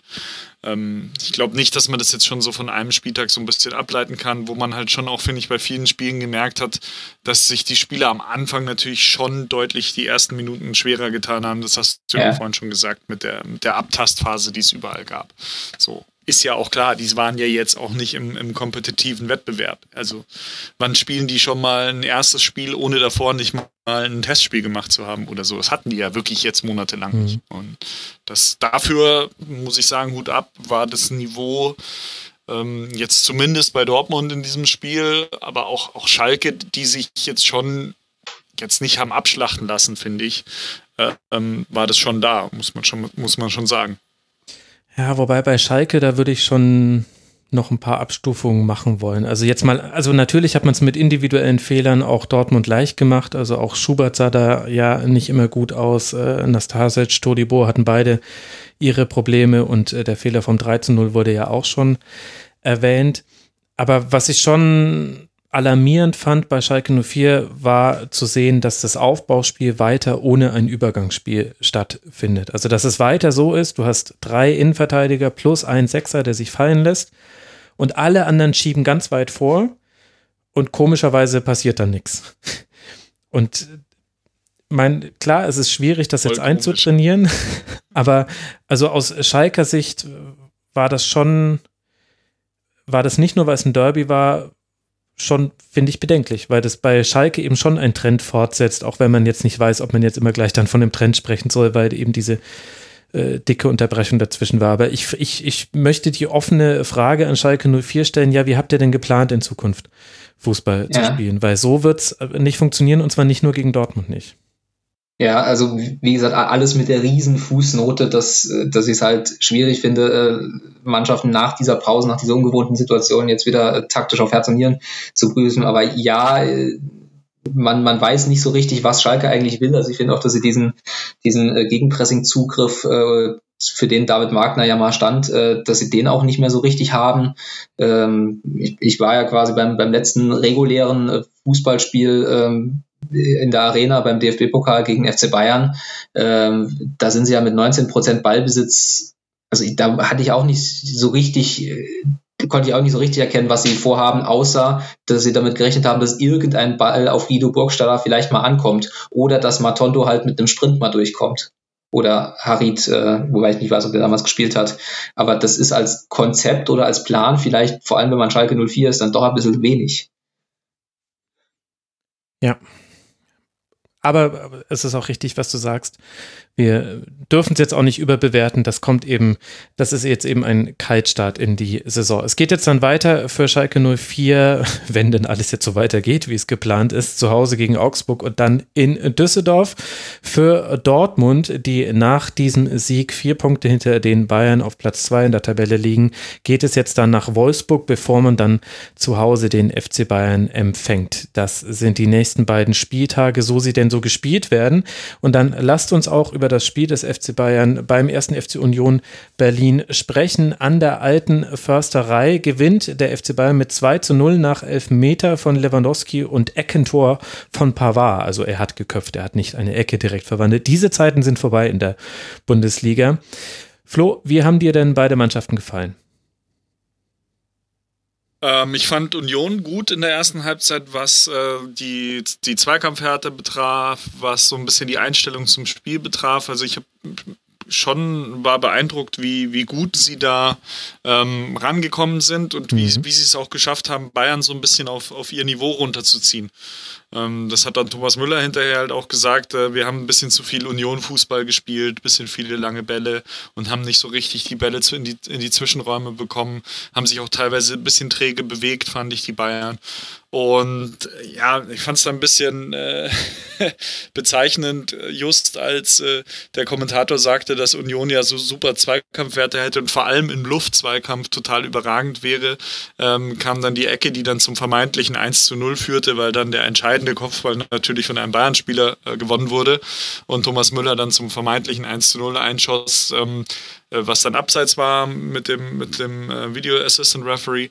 Ähm, aber so ab dieser Szene hatte Bayern dann die Sache besser im Griff und hat dann so den Stiefel dann doch recht, ja, souverän, denke ich, runtergespielt. Also Arbeitssieg, souverän, ähm, ungefähr das, was man sich von Bayern erwartet hat, beziehungsweise ich persönlich hätte eigentlich gedacht, dass der Unterschied der mannschaftlichen Leistung Bayern gegen Union größer hätte sein können. Mhm. Ähm, und aber das war jetzt, glaube ich, ein bisschen ja, vielleicht eine Fehleinschätzung von mir, dass Bayern halt dann doch nicht auf Knopfdruck nach zwei Monaten dann dahin geht und total professionell, maschinell da das Spiel runterspielen kann. Lewandowski macht vier Tore und die gewinnen 6-0. War vielleicht ein bisschen zu viel erwartet. Ich fand sogar in der Anfangsphase oder eigentlich über weite Teile der ersten Halbzeit Union Berlin auch gefährlicher. Also in den Chancen, die man hatte, waren die klarer. Und also Union Berlin, man rechnet ja jetzt nicht mit einem Sieg gegen den FC Bayern und die Umstände sind jetzt auch mal, mal besondere. Aber ich finde auch angesichts dessen, dass ja Union auch nochmal seine eigene Geschichte vor diesem Spieltag hatte mit Urs Fischer, der eben wegen eines Trauerfalls in der Familie die Quarantäne verlassen musste und deswegen nicht auf der Bank äh, sitzen konnte. Ich fand, Martin, die haben sich unglaublich äh, teuer verkauft und vielleicht auch nach Dortmund die Mannschaft, die am nahtlosesten da weitergespielt hat, wo man aufgehört hat. Auch wenn mir bewusst ist, dass die Ergebnisse nicht mehr so gepasst haben, ganz am Schluss bei Union Berlin. Aber war ein guter Auftritt. Ja, absolut. Also es war so das zweite Spiel, das dann doch irgendwie so lief, wie man es erwartet hat. Man darf ja auch nicht vergessen, dass zum Beispiel Borussia Dortmund äh, äh, an der alten Försterei einfach verloren hat. Mhm. Oder ja, äh, also man, man weiß ja, wie Union spielt. Das hat mich ein bisschen gewundert, dass der Andersen draußen war. Ähm, aber gut, klar, in, der, in zwei Monaten kann immer viel passieren, aber dass die halt massiv stehen, äh, dass sie stark in die Zweikämpfe kommen, dass sie das Zentrum dicht machen und dass sie irgendwie einen Ball schon mal vors Tor kriegen, das ist halt Union schon die ganze Saison über. Mhm. Und ähm, der, der, FC Bayern hat das getan, was, was er tun musste. Ja, es stimmt, er hat am Anfang äh, zwei, drei, zwei, drei Chancen zugelassen, aber quasi ab dem Moment, wo sie dann den Elfmeter hatten, ähm, sind wir ehrlich, war das Spiel dann doch irgendwie rum. Es lebte nur noch von der sehr vagen Chance, dass eben irgendein Ball von Union dann doch irgendwie reinfallen könnte. Oder halt, ob der FC Bayern dann halt das zweite, das zweite Tor macht. Und unter ähm, Hansi Flick hast du halt beim FC Bayern dann vor allem, wenn du 1-0 führst, halt den pragmatischen Ansatz, dass du nicht mehr voll ins Risiko gehst, sondern dass die äh, Konterabsicherung, die äh, unter Niko Kovac nicht immer zu 100 Prozent funktioniert hat, äh, dass die dann halt Priorität hat und dann spielst du dieses Spiel halt so vor sich hin. Und Union fährt, die, fährt eben die Taktik, die dann viele Mannschaften gegen Bayern fahren, dass du selbst wenn du 1-0 hinten liegst, halt nicht voll ins Risiko gehst, sondern den 0-1 Rückstand verteidigst, eben um die Chance zu haben, dass dann irgendwann nochmal ein Eckball runterfällt. Und es gab ja durchaus auch noch Chancen. Also ich, ich, fand ehrlich gesagt, also klar, Bayern hatte natürlich schon dann irgendwann wieder seine Ballbesitzphasen und in der zweiten Halbzeit stand Union auch deutlich tiefer als in der ersten Halbzeit und dann gibt's naturgemäß mehr Aktionen rund um den Strafraum und auch mal in dem Strafraum. Ich fand aber, dass man das eigentlich auch dafür, dass er Friedrich nicht gespielt hat, weil er gesperrt war und dafür Schlotterbeck zwischen Subotic und Hübner in der Reihe gespielt hat. Ich fand, dass man da sehr gut stand und klar hatte Bayern auch Chancen. Bayern ist jetzt auch nicht so schlecht aus dieser Pause rausgekommen. Aber ich fand schon, dass, dass das Spiel auch offen war bis zum 2 zu 0. Dann war der Stecker tatsächlich gezogen. Wer weiß, was passiert wäre, wenn aber äh, Felix mhm. Groß seinen Schuss noch äh, gesetzt hätte. Ich, ich hatte eher das Gefühl, dass dass Bayern da ein bisschen sorglos geworden ist. Also da gab es so manchen, also Pavard lässt sich zum Beispiel an der Außenlinie einen Ball von Uja klauen. Er will ihn eigentlich nur ins Aussperren und daraus kommt dann eine Flanke, die Manuel Neuer gerade noch so abfängt vor einem Unionsstürmer. Das sind jetzt nicht die Szenen, ja. an die man sich danach erinnert, aber das. Ja. Ja. Ich finde, ich, ich kann Max verstehen und ich finde schon, dass Bayern halt nicht so ganz den Zugang zu diesem Spiel so gefunden hat, um das halt wirklich komplett professionell und sehr hoch konzentriert irgendwie runterzuspielen. Es hat sich dann alles so gefügt, dass es gelaufen ist, dass du am Ende sagen kannst, souveräner Arbeitssieg, aber es gab schon so ein paar Tendenzen, wo, aber wie, wie äh, Martin, du ja auch schon gesagt hast, also so 60. Minute rum, ähm, hätte es schon mal sein können, dass einfach so ein Schuss von Berliner Seite einfach mal so reinfällt. Und dann steht es halt 1-1 und keiner weiß warum. Und der Nico Kovac wäre es wahrscheinlich auch passiert, einfach so Bad Luck-mäßig. ähm, ja, aber passiert halt nicht so in dieser Mannschaft. Ich, ich, fand noch, ich fand noch zwei Sachen interessant, die Aufstellung betreffend. Zum einen, dass halt äh, Kingsley Coman draußen saß. Mhm. Und was ich mir eigentlich nur so erklären kann, dass, dass äh, Flick einfach nicht so viel Wert aufs Flügelspiel gelegt hat und eher so ein bisschen das so zwischen den Räumen haben wollte. Ähm, und zum anderen, es ist eigentlich nur so eine Randnotiz, aber äh, ein Lucas Hernandez, den man vor der Saison für 80 Millionen ge ge geholt hat, der hat jetzt natürlich auch nicht in diesen zwei Monaten es irgendwie geschafft, etwas an den Gegebenheiten zu rütteln, nämlich dass David Alaba als linker Innenverteidiger gesetzt ist und Alfonso Davis als Linksverteidiger. Ähm, und das fand ich schon auch so eine kleine Randnotiz nochmal wert. Einfach, dass der halt weiterhin einfach draußen sitzt und, und nur jetzt möglicherweise in englischen Wochen aus Rotationsgründen mal in die Mannschaft kommen wird, aber das noch nicht drauf hat einfach. Stimmt natürlich, aber hm. da weiß ich jetzt auch nicht, ob Boateng die größtmögliche Werbung für sich gemacht hat. Also die langen Bälle in der ersten Halbzeit, von denen dann auch Thomas Müller gesprochen hat, die kamen sehr häufig vom Boateng und waren häufig sehr unpräzise. Einen sehr guten hat er gespielt, aber man merkt schon deutlich, dass die Spieleröffnung von Bayern sich halt gedreht hat seit den besten Zeiten von Boateng und dass er es aber eigentlich immer noch so spielt wie immer. Dass er halt einfach mal, wenn alle zugestellt sind, dann spielt er den langen Ball, den Diagonalball auf die Flügel, aber da sind halt weder Ribéry und Robben, noch sind die Gegner inzwischen so, dass sie sagen, oh Hilfe, wir legen uns schon mal, wir legen uns schon mal in den Schützengraben, das ist ja ganz schlimm. Sondern Lenz hat sich gedacht, ja, herzlichen Dank, den, den nehme ich. Den, den nehme ich und trage den jetzt selber wieder zurück zu euch. Das schon, aber Hernandez ist halt, also es wird halt keine Alaba-Hernandez Innenverteidigerpaarung geben, weil die mit beiden, beide als mhm. Linksfüßer nicht äh, auf der rechten Innenverteidigerposition spielen wollen und alle Experimente in diesem Sinne oder in diese Richtung fehlgeschlagen sind. Also das wird nicht passieren. Boateng ist momentan einfach gesetzt, weil er keine Konkurrenz hat, weil seine Konkurrenz auf der Position aktuell Pavard ist und der spielt auf der, auf der Rechtsverteidigerposition. Ja, also ich finde es auch bemerkenswert, dass das, was heißt bemerkenswert, irgendwie ist es halt so eine, so eine organische Entwicklung, äh, wenn du halt sagst, du, du willst den, den, den Alfonso Davis von links nicht mehr wegnehmen und ähm, du hast David Alaba, was man heute, glaube ich, auch so ein bisschen gehört hat, äh, halt äh, als Abwehrchef auf dem Platz, was Flick ja auch in Interviews gesagt hat, dann ergibt sich das halt so und dann hast du halt 80 Millionen plötzlich auf der Bank äh, sitzen, zumal das ja auch ein äh, Transfer war, als äh, Hansi Flick noch kein, kein Vetorecht bei Transfers hatte. Wird noch spannend zu sein, wie das dann halt in einer sehr fiktiven kommenden Saison bei einem sehr, sehr fiktiven möglichen Transfermarkt äh, äh, sich, sich schüttelt. Ja gut, da könnte man ja auch mit Dreierketten spielen, aber jetzt wird es wirklich völlig fiktiv. Ja. Boateng muss halt eher die Rückkehr des Niklas Süle ähm, ähm fürchten, aber da mhm. gab es ja offensichtlich auch ähm, Rückschläge, sonst, sonst wäre er jetzt vielleicht schon wieder an der Mannschaft dran. Das stimmt natürlich. Ansonsten äh, Müller, Kimmich, ähm, ganz, ganz gut gespielt. Ich finde, dass Goretzka eine, eine interessante Rolle hat, beziehungsweise die Rolle ist jetzt nicht äh, so wahnsinnig neu, aber er hat sie sehr gut ausgefüllt, eben dieser 10er, 8er Verschnitt, genau. Und aber auch gleichzeitig das, also es ist schon ein bisschen sinnbildlich gewesen, wie der Elfmeter zum 1 zu 0 rausgeholt wurde von Goretzka, Subotic. Riesen, Riesenpech eigentlich, weil er kann da eigentlich nichts machen. Er sieht Goretzka nicht kommen und der ist halt einfach den einen Schritt schneller am Ball und dann trifft ihn danach Subotisch. Das fand ich aber durchaus stellvertretend für die erste Halbzeit. Da haben war es eher noch jemand wie Goretzka, der bei Bayern was möglich gemacht hat, auch ein Thomas Müller, der sehr zwischen den Linien war, wie du es auch gesagt hast, Flo. Und in der ersten, der zweiten Halbzeit war es dann eher so das Spiel für Thiago, für Kimmich, wo es dann eben auch mal ein Passspiel gab, wo dann auch mal ein Davis hinterlaufen konnte. Ja, das waren so meine Eindrücke dazu. Ja, und am Ende war die bayerische, bayerische Passquote halt mit 82,8 Prozent angekommenen Pässen so ein bisschen leicht unter Durchschnitt, aber jetzt noch nicht, nicht katastrophal, aber schon hat man schon besser gesehen bei Bayern auch. Krise bei Bayern.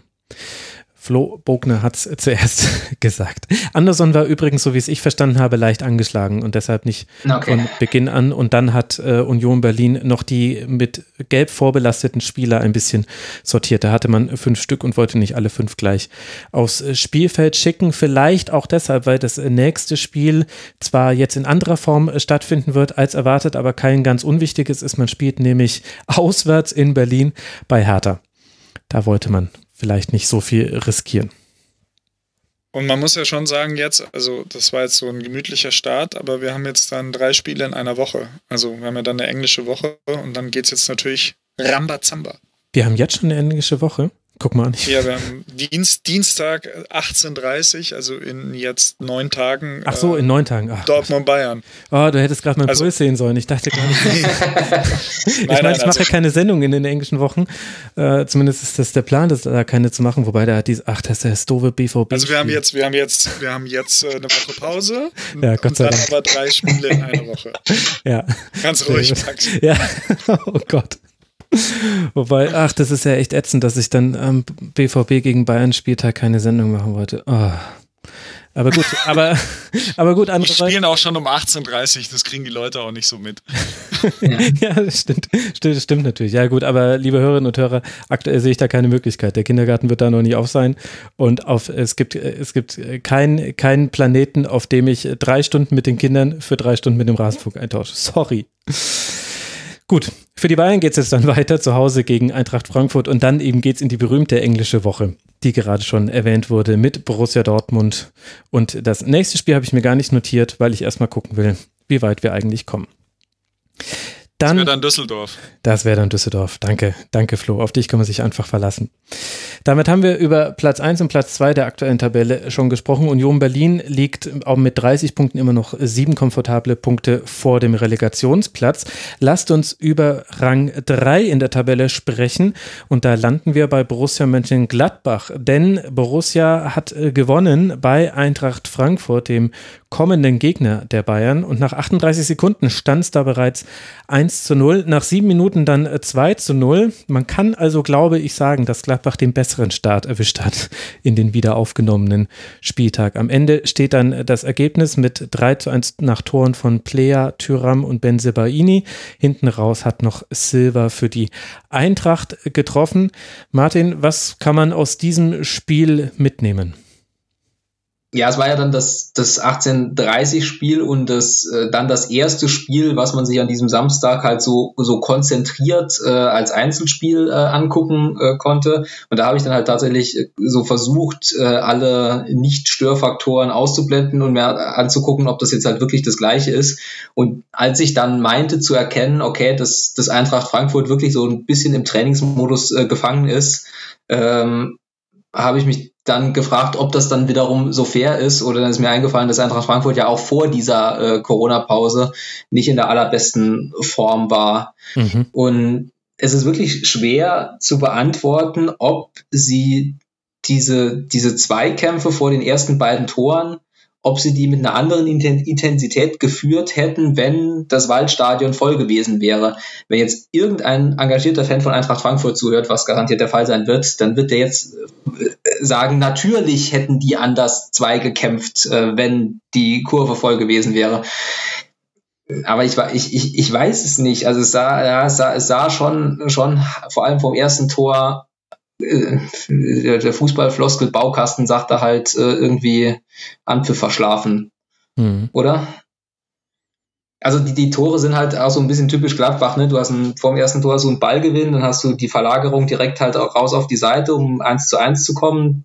Zweiten auch, die Verlagerung auf Benzobaini, der das, der das super macht. Äh, aber die sind beide schon auch zu verhindern, die Tore. Ja, ich, ich, ich weiß nicht, bei, bei Eintracht Frankfurt bin ich noch exakt auf demselben Stand wie vor der Pause. das Thema Intensität ist irgendwie das Entscheidende bei der Eintracht. Und wenn die Intensität nicht da ist, aus welchen Gründen auch immer, sie war zum Teil schon nicht da aus konditionellen Aspekten, sie war zum Teil schon nicht da wegen Spannungsabfall zwischen internationalen Wochen und äh, nationalen Spielen. Und vielleicht ist die Intensität jetzt deshalb nicht da gewesen wegen der Pause oder vielleicht auch wegen der fehlenden Zuschauer. Wer weiß. Aber wenn Eintracht Frankfurt keine Intensität auf dem Platz bekommt, dann spielen sie einfach nicht gut. Dann werden sie zu leicht auseinandergenommen, weil ich auch glaube, das ist jetzt vielleicht, vielleicht bin ich da jetzt auch ein bisschen zu kritisch, weil es war nur ein Spiel und Borussia Mönchengladbach ist eine sehr gute gegnerische Mannschaft, aber ich hatte schon häufiger das Gefühl, dass Eintracht Frankfurt immer nur dann gut ist, wenn es ähm, in einer Geschlossenheit auftritt, in der nicht auffällt, dass die Summe seiner Teile gar nicht auf allen Positionen so gut ist. Also so eine Zweikampfführung wie von Touré habe ich schon häufiger gesehen. Endika hat auch, der hat ganz tolle Momente in dem Spiel, der hat aber auch sehr schlimme Momente. Ein Kamada macht Dinge, die machen mich als neutralen Beobachter manchmal wütend, wo ich mich dann ja. über mich selbst, wo ich ja. mich über mich selbst wundere. Auch ein, auch ein Stefan Ilsanker hat war auch manchmal ein bisschen alleingelassen, aber meine Güte war manchmal das Zentrum offen. Und und ja. das ist, glaube ich, schon was, was auch über diesen Spieltag eigentlich hinausgeht bei der Eintracht. Am Ende war es halt die nahtlose Fortsetzung dieses Spiels gegen, gegen ähm, Basel. Hm. Und man muss jetzt halt auch nicht irgendwie Gründe dafür suchen, sondern äh, allein die Feststellung reicht, dass Frankfurt wirklich ein Problem hat. Und offensichtlich dann vielleicht halt eben auch ein Problem hat, sich in dieser Situation dann halt noch mehr am Riemen zu reißen, beziehungsweise die Intensität wirklich auf Profiniveau 100% darzustellen. Und ich verstehe dann ja, auch nicht da. immer alle Entscheidungen, die da getroffen werden, muss ich sagen. Entschuldigung, Martin. Also ich wollte äh, nur sagen, vielleicht äh, passt, äh, wenn wir schon beim Fußballfloskel-Baukasten sind, gerade äh, für dieses Spiel auch das äh, Tor zum psychologisch ungünstigen ja. Zeitpunkt äh, so, so gut wie, wie sonst äh, selten. Wenn du halt in die Corona-Pause retten ist äh, auf mehreren Ebenen der falsche Ausdruck. Aber wenn du äh, halt die Chance kriegst, irgendwie mal äh, in einen negativen Lauf quasi die, die Bremse reinzuhauen und dann versuchst dich in diesem negativen Lauf äh, unter äh, schwierigen Umständen, die für alle schwierig sind, äh, zu berappeln und dann stehst du auf dem Platz und dann kassierst du nach paar Sekunden so ein Tor, was ja wirklich so, so nicht fallen muss und äh, was ich eben glaube ich noch nicht gesagt habe, was man, also man muss das auch erstmal so machen, wie Player das macht, ne? Also der trifft halt wirklich auch genau den, den freien Slot, wo der Ball halt durch kann zwischen äh, Abwehrspieler, Trapp und, Post, äh, und Pfosten. Hm. Ähm, und dann stehst du halt da betroppelt auf dem Platz und denkst, ja gut, paar Sekunden haben wir es durchgehalten, äh, paar Sekunden haben wir es durchgehalten, jetzt liegen wir wieder hinten. Ja, das stimmt schon, klar. Also, und, und dafür ist man dann wenigstens nicht in sich zusammengefallen. Die Chancen dafür waren aber auch da. Also, Borussia Mönchengladbach hätte das auch noch deutlicher gestalten können. Nicht nur wegen der großen Hoffmann-Chance, die Martin Hinteregger da noch von der Linie kratzt, sondern da gab es ja noch den einen oder anderen Konter, der schon im Entstehen schlampig ausgespielt wurde und deswegen das gar nicht zum Konter kam.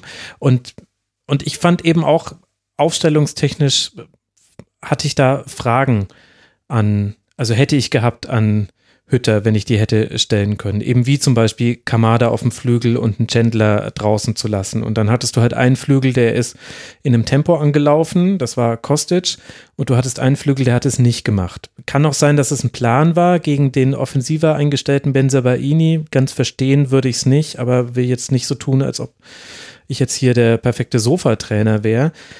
Aber das fand ich interessant. Und ich fand die Unterzahl, die man im Zentrum hatte, interessant, obwohl ja Rode eigentlich immer ein ganz guter Spieler da drin ist, die Entscheidung zu treffen. Stelle ich mich jetzt in den Achterraum oder orientiere ich mich in den Sechserraum und helfe da. Aber Gladbach hat es immer wieder geschafft, diesen Raum zu fluten, der halt so wichtig ist auf dem Spielfeld. Und Klar, dann kamen auch viele Wechsel, ist auch irgendwie ganz schwierig, das alles zu bewerten, weil wenn einfach, also ein, einen Wechsel, den kannst du bewerten, das war die Umstellung auf äh, zweiten Stürmer mit Silva, der für So kam in der zweiten Halbzeit. Alles andere schwierig, weil ab dann wurde so häufig gewechselt auf beiden Seiten, dass es ja, also da müssen noch ein paar Spiele gespielt Nicht werden. mehr schön war. Ja, beziehungsweise, ja, wie willst du das dann einordnen? Also dann reagiert der eine auf den anderen oder will er noch mal einen Impuls geben und dann siehst du es halt am, am Fernsehbildschirm, finde ich nicht gut genug, um es wirklich bewerten zu können. Also bei ja, und in einer eine Situation, in der das Spiel ja dann auch schon mehr oder weniger durch war. Also. Ja, das stimmt. Das stimmt, genau. Beim Stand von 3 zu 0 kamen die ganzen Wechsel. Aber ich fand schon, dass, dass dieses Spiel Fragen aufgeworfen hat. Und ich meine, rein tabellarisch ist es ja auch kritisch um Eintracht Frankfurt. Also das war, was bei Borussia Mönchengladbach gerade klappt, nämlich dass man sich oben äh, festsetzt und fünf Punkte Vorsprung aktuell, Stand heute, auf äh, Leverkusen hat. Genau dasselbe ist mit Eintracht Frankfurt, aber halt leider auf den Relegationsplatz. Ohne die unten reinreden zu wollen, hängen sie aber halt unten drin. Und das, die anderen Mannschaften spielen zwar auch fürchterlich, über die werden wir noch sprechen, oder einige davon spielen nicht so arg doll, aber das ist halt schon auch nicht die unkritischste aller Phasen, gerade bei der Eintracht. Jetzt eben dann auch ja, mit dem Auswärtsspiel bei Bayern. Auch einfach zu wenig unterm Strich. Also 28 Punkte nach 25 Spielen ist einfach schlecht für Eintracht Frankfurt. Mhm. Ja, wobei bei Frankfurt, äh, als, als die Saison ja noch normal lief, äh, ja immer auch noch dieser Faktor Europa League äh, dazu kam, äh, wo sich äh, dieser Gesamtverein ja dazu äh, entschlossen hat, dass ihnen dieser Wettbewerb äh, sehr wichtig ist und dass sie da halt eine gewisse äh, Energie äh, reinstecken. Und ähm, natürlich fehlt dir die Kraft oder vielleicht die drei oder fünf Punkte, die du halt gewonnen hättest, wenn du halt nicht die Doppelbelastung äh, hättest, die fehlen dir jetzt natürlich. Das ist ja immer, immer die, ähm, die, die ultra schwierige Gratwanderung, wenn du halt äh, dich als äh, normale Mannschaft für den europäischen Wettbewerb äh, qualifizierst. Ähm, wie, wie viel Energie steckst du da rein oder kannst du das halt äh, verantworten, dass du dann halt riskierst in dieser äh, Bundesliga, wo es bekanntermaßen eng zugeht und wo auch noch andere finanziell gut ge äh, gestellte Mannschaften manchmal abgestiegen sind, ähm, ob du das halt so machen kannst. Und die Situation, wo jetzt halt die Europa League ausgesetzt ist, beziehungsweise mit diesem Geisterhinspiel, wo ich gar nicht mehr genau weiß, wie es ausgegangen ist. 0-3. 4-0? 0-3, ja. Genau, äh, fällt das natürlich doppelt zusammen, ohne dass jetzt irgendjemand was dafür könnte. Ne? Ja, klar. Und im anderen Pokal äh, spielst du auswärts bei den Bayern im DFB-Pokal. Ja, stimmt, ja. Da war was. Ja. Ja, aber ich glaube halt am Ende, am Ende muss halt Frankfurt jetzt schon sich auf die Liga konzentrieren, weil halt mit Europa League ist nicht mehr und Pokal sind jetzt auch irgendwie die, äh, die, die, die, die Orts nicht besonders auf Eintracht-Seite. Und du hast eben nur fünf Punkte jetzt nur noch und hast jetzt eine Woche mit, korrigier mich, Bayern, Freiburg, Wolfsburg. Mhm. Ähm, ja, also da kannst du auch dreimal verlieren. So. Und dann weiß ich nicht, ob es dann noch fünf Punkte sind wenn da neun Punkte zu vergeben sind. Also Frankfurt würde ich jetzt gerade mal so ein kleines Fragezeichen oder so ein kleines äh, rotes, Drei rotes, äh, rotes Warnsymbol hin, hin, hinstellen, ja. Ja. Doch, durchaus. Ich glaube, da wird niemand widersprechen. Während man bei Borussia Mönchengladbach eher ein grünes Ausrufezeichen ersetzen kann, die sind sehr gut aus dieser Pause rausgekommen. Klar, Spielverlauf hat da geholfen, aber ich fand auch, dass da ähm, viele Dinge zu sehen waren, die man schon kannte vom Borussia Mönchengladbach und zwar im Guten. Also das Aufbauspiel mit, äh, mit Strobel, der sich äh, fallen lässt äh, im Zweifel, wenn angelaufen wird, wurde aber jetzt gar nicht so viel in dem Spiel. Du hattest immer wieder Spieler in den Halbräumen, die anspielbar waren. Player, tolles Spiel gemacht. Hofmann, gutes Spiel gemacht. Tyram auch. Mbolo fast noch ein bisschen untergegangen und trotzdem kein schlechtes Spiel gemacht. Also insgesamt ein gutes, einfach Gesamtniveau, auf dem Gladbach in der Saison agiert finde ich. Ja, und wenn wir gerade wieder so herrlich normal über Fußball reden, möchte ich bei Borussia Mönchengladbach auch nochmal vor allem diese äh, Innenverteidigung aus Ginter und Elvedi, äh, ja. die kommt mir, glaube ich, ein bisschen zu schlecht weg in der Gesamtbetrachtung. Borussia Mönchengladbach, die ist, die ist super. Also äh, äh, da hat, da hat sich eine, eine Ruhe und Souveränität äh, etabliert, äh, kombiniert mit dem, äh, glaube ich, dann doch halt recht klaren Spielsystem. Ähm, was dann dazu führt, dass man halt auch Spiele, wo man sich dann halt einen gewissen Vorteil erarbeitet, halt auch einfach nicht mehr wegschenkt. Mhm. Ja, das stimmt. Und vor allem Ginter hat so eine Selbstverständlichkeit inzwischen im Aufbauspiel bekommen, auch mal übers Zentrum zu öffnen. Also der normale Pass ist ja immer für den Innenverteidiger in der Viererkette raus auf den Außenverteidiger, dann spielt er auch oft auf Leiner, aber Gladbach weiß eigentlich immer relativ gut, was zu machen ist, wenn man angelaufen wird. Und das ist häufig passiert. Also Kostic ist Leiner häufig angelaufen, Leiner musste dann quasi drehen, zurückspielen auf Ginter und Ginter hat dann aber nicht den Querpass zu Elvedi gespielt oder den Rückpass zu Sommer, sondern relativ häufig häufig hat er Neuhaus gefunden und, und, und der konnte dann direkt aufdrehen und dann war Leiner nämlich schon wieder im Rücken von Kostic. Das hat er nicht immer mitbekommen. Und das, da, da hatten sie auch zwei, dreimal ein bisschen Glück. Meine Güte. Aber das ist auch nochmal so eine Weiterentwicklung. Das habe ich früher bei Matthias Ginter nicht gesehen. Diese Selbstverständlichkeit in den Pässen ins Zentrum rein, die halt einfach immer heikel sind für einen Innenverteidiger. Ja, als Reporter, der äh, Matthias Gitter unter anderem beim äh, Confederations Cup in Russland äh, begleitet hat, äh, kann ich das bestätigen, dass es da eine Weiterentwicklung im Spielaufbau gab. der Confederations Cup, oh mein Gott, das war. Ah, her äh, ah, ah, herrlich, wir reden wieder über den Spielaufbau von Matthias Ginter. Das ist die sogenannte Normalität, äh, liebe Rasenfunkhörer. ja, ist es, aber ein bisschen fühlt sich doch auch an wie, wie nach Hause kommen, oder? Oh, gehen wir kurz okay, ein Thema. Er, er, er hat nicht Die Fahrradfahren.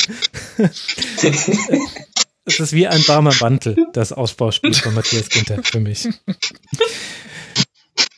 Ein Gintermantel. So, jetzt. Ja, sehr gut. Hier. Sehr gut, sehr ah, gut. Für da Gladbach. Macht er ihn. So, Bogner versenkt ihn. Ja, ich wollte auch schon fragen, ob du Matthias Ginter auch im Ginterview hattest dann beim Confederations Cup. Gut. Jetzt wird's klamaukig. Ja. Lass uns weitermachen. Machen wir Ginterpause ja, und kommen zum nächsten das ist, Spiel. Das ist im, das ist im internationalen Fußball nicht so einfach.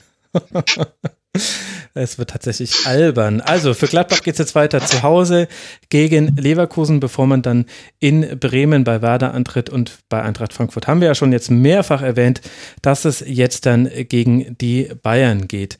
Lasst uns äh, zu Tabellenplatz Nummer 4 kommen. Auf dem liegt Rasenballsport Leipzig, weil man zu Hause gegen den SC Freiburg nicht über ein 1 zu 1 hinauskam. Leipzig hatte die Chancen, als erster hat aber der SC aus Freiburg getroffen nach Ecke, Manuel Gulde mit der linken Wade. Dann lief Leipzig an, vor allem in der zweiten Halbzeit gegen tiefstehende Freiburger, aber nur Pausen konnte noch treffen und am Ende blieb es dann bei einem 1 zu 1, wobei es sogar ganz kurz vor Schluss noch den vermeintlichen Siegtreffer für Freiburg gab, der dann aber zurückgenommen werden musste. Tja, Flo, Warum hat es nicht für mehr gereicht für Leipzig? Das ist eine sehr gute Frage, die ich dir tatsächlich nicht wirklich, also so im, im, im, Größ, im großen Sinne beantworten kann. Im kleinen Sinne ein ähm, bisschen, bisschen wenig Spielglück gehabt mit dem Rückstand, unglücklicher Zeitpunkt, unglücklich passiert, ähm, aber halt dann auch extrem viel Unvermögen beim, beim Nutzen von Torchancen. Und ja, dann halt einfach so die letzte Schärfe hat so ein bisschen gefehlt, fand ich. Mhm. Also war schon ein sehr überraschendes Ergebnis. Ich hätte jetzt nicht gedacht, dass Leipzig sich zu Hause gegen, gegen Freiburg da ähm, zwei Punkte quasi ähm, wegnehmen lässt. Also ich fand das so ein bisschen, ja, sehr unverbindlich teilweise, wie sie gespielt haben, auch unverbindlich oder unverbunden, was die Mannschaftsteile betrifft. Oh, sehr schön. Und, und ähm, ja, es waren jetzt ja auch nicht, also gerade so am Anfang jetzt nicht so die, die, die glasklaren Chancen da und ja, so erkläre ich mir das so ein bisschen in die Richtung. Aber Martin hat bestimmt eine bessere Erklärung ich, ich sag mal so, ähm, ich habe ich hab das Spiel äh, in der Konferenz gesehen und danach halt nochmal ähm, die Zusammenfassung und die Statistik. Und wenn ich mir das alles so angucke, dann, äh, weiß, dann weiß ich, warum Christian Streich danach sehr gut gelaunt war. Also ich, ich glaube, ich glaube, der konnte selbst nicht so richtig fassen, wie, wie, wie er da genau einen Punkt äh, mitgenommen habe, weil die äh, Statistik sagt mir, dass äh, dieser Eckball, äh, wo der Ball ja dann, das, wie, das ist wie so ein Hallenfußball-Eckball von, von Grifo, er schießt ihn halt scharf rein und hofft, dass er irgendwie ins Tor abgefälscht wird. Und genau so passiert es dann halt auch von der, von der Warte von, äh, von Gulde. Und äh, dieses äh, abgepfiffene Tor, das waren offensichtlich die einzigen beiden Freiburger äh, Torchancen. Äh, jetzt muss man natürlich sagen, dass wenn Freiburg 1 zu 0 führt und in Leipzig äh, spielt, wobei das mit dem in Leipzig ja äh, in dieser neuen Zeit immer so, so eine Sache ist, aber natürlich äh, bauen die dann eine Mauer äh, vorm eigenen 16er auf und äh, da hat Leipzig das eigentlich nicht schlecht gemacht. Ähm, also vielleicht haben sie ein bisschen zu oft dann, was ich jedenfalls im Zusammenschnitt äh, gesehen habe, ein bisschen zu oft in den hohen Ball reingespielt. Aber auch da sind sie dann ja dran gekommen. Also Paulsen hat, hat ja diese, diese Abschlusschancen und er hatte auch mehr oder bessere Chancen als das Tor, das er dann schlussendlich gemacht hat oder es, es wäre einfacher gewesen, äh, eine dieser Chancen reinzumachen, als, als der, das Tor, das er dann gemacht hat. Ja, und wie gesagt, eigentlich muss das Spiel halt irgendwie dann doch 2-1, 3-1 für Leipzig ausgehen. Es geht halt 1-1 aus und äh, Christian Streich ist fröhlich. Ja, ich glaube auch, dass man es tatsächlich so in dem Fall mal sagen kann, dass das normalerweise ein Sieg für Leipzig ist und aber aufgrund äh, unglücklicher Umstände aus Leipziger Sicht und glückliche Umstände aus Freiburger Sicht ist es der nicht geworden. Es gab schon in beiden Halbzeiten, also ich habe es ja über 90 Minuten mir angeguckt, gab schon Dinge, die noch gefehlt haben im Leipziger Spiel. Also in der ersten Halbzeit zum Beispiel gab es zwei sehr gute Umschaltsituationen, wo du auch gleich wieder gesehen hast, okay, das ist einfach was, das, das, äh, das müssen sie nicht mehr trainieren. Die Laufwege haben gepasst. Da gab es zweimal gute Abschlusschancen, die dann einfach nur nicht genutzt wurden. Diese Umschaltsituationen wurden aber auch zu selten erzwungen. Also das, was Leipzig halt äh, sehr gut eigentlich kann, hat es da relativ selten gezeigt. In der zweiten Halbzeit war es dann einfach nicht mehr möglich, weil Freiburg unfassbar tief stand. Und dann ist es natürlich auch schwierig. Da hat aber auch Leipzig es halt ganz schlecht geschafft, äh, kontrolliert in die Zwischenräume zu kommen, hat sehr viel zentral probiert. Also ganz wenig auf die, über die Flügel. Dann hatte man eben viele diese gechippten Bälle, diese Halbfeldflanken. Ich glaube, es waren, ich habe es mir natürlich rausgeschrieben, das ist genau, es waren 35 Flanken. Und das ist sehr viel für Leipziger Verhältnisse. Also, das ist bei, bei. Dann täuschte der Eindruck doch nicht. Nee, nee, hat, hat nicht getäuscht. Und die waren auch nicht alle schlecht. Das will ich nicht damit sagen. Das 1 zu 1 ist ja auch nach einer Halbfeldflanke äh, gefallen aber er zeigt halt, dass man wenig andere Wege in den Strafraum hatte. Und da hat es zwar Freiburg auch ganz gut gemacht, aber ich hatte so das Gefühl, Leipzig hat nur ein bisschen das Selbstvertrauen gefehlt, in die Räume mal reinzugehen und vor allem da auch mit einer Passschärfe reinzuspielen, dass du was, dass du den Ball weiterverarbeiten kannst. Das war manchmal so ein bisschen vorsichtig, fast ein bisschen gespielt da hat man ein bisschen was liegen lassen. Und eventuell hätte es da auch noch Impulse von der Bank geben können. Das hat mich so ein bisschen gewundert.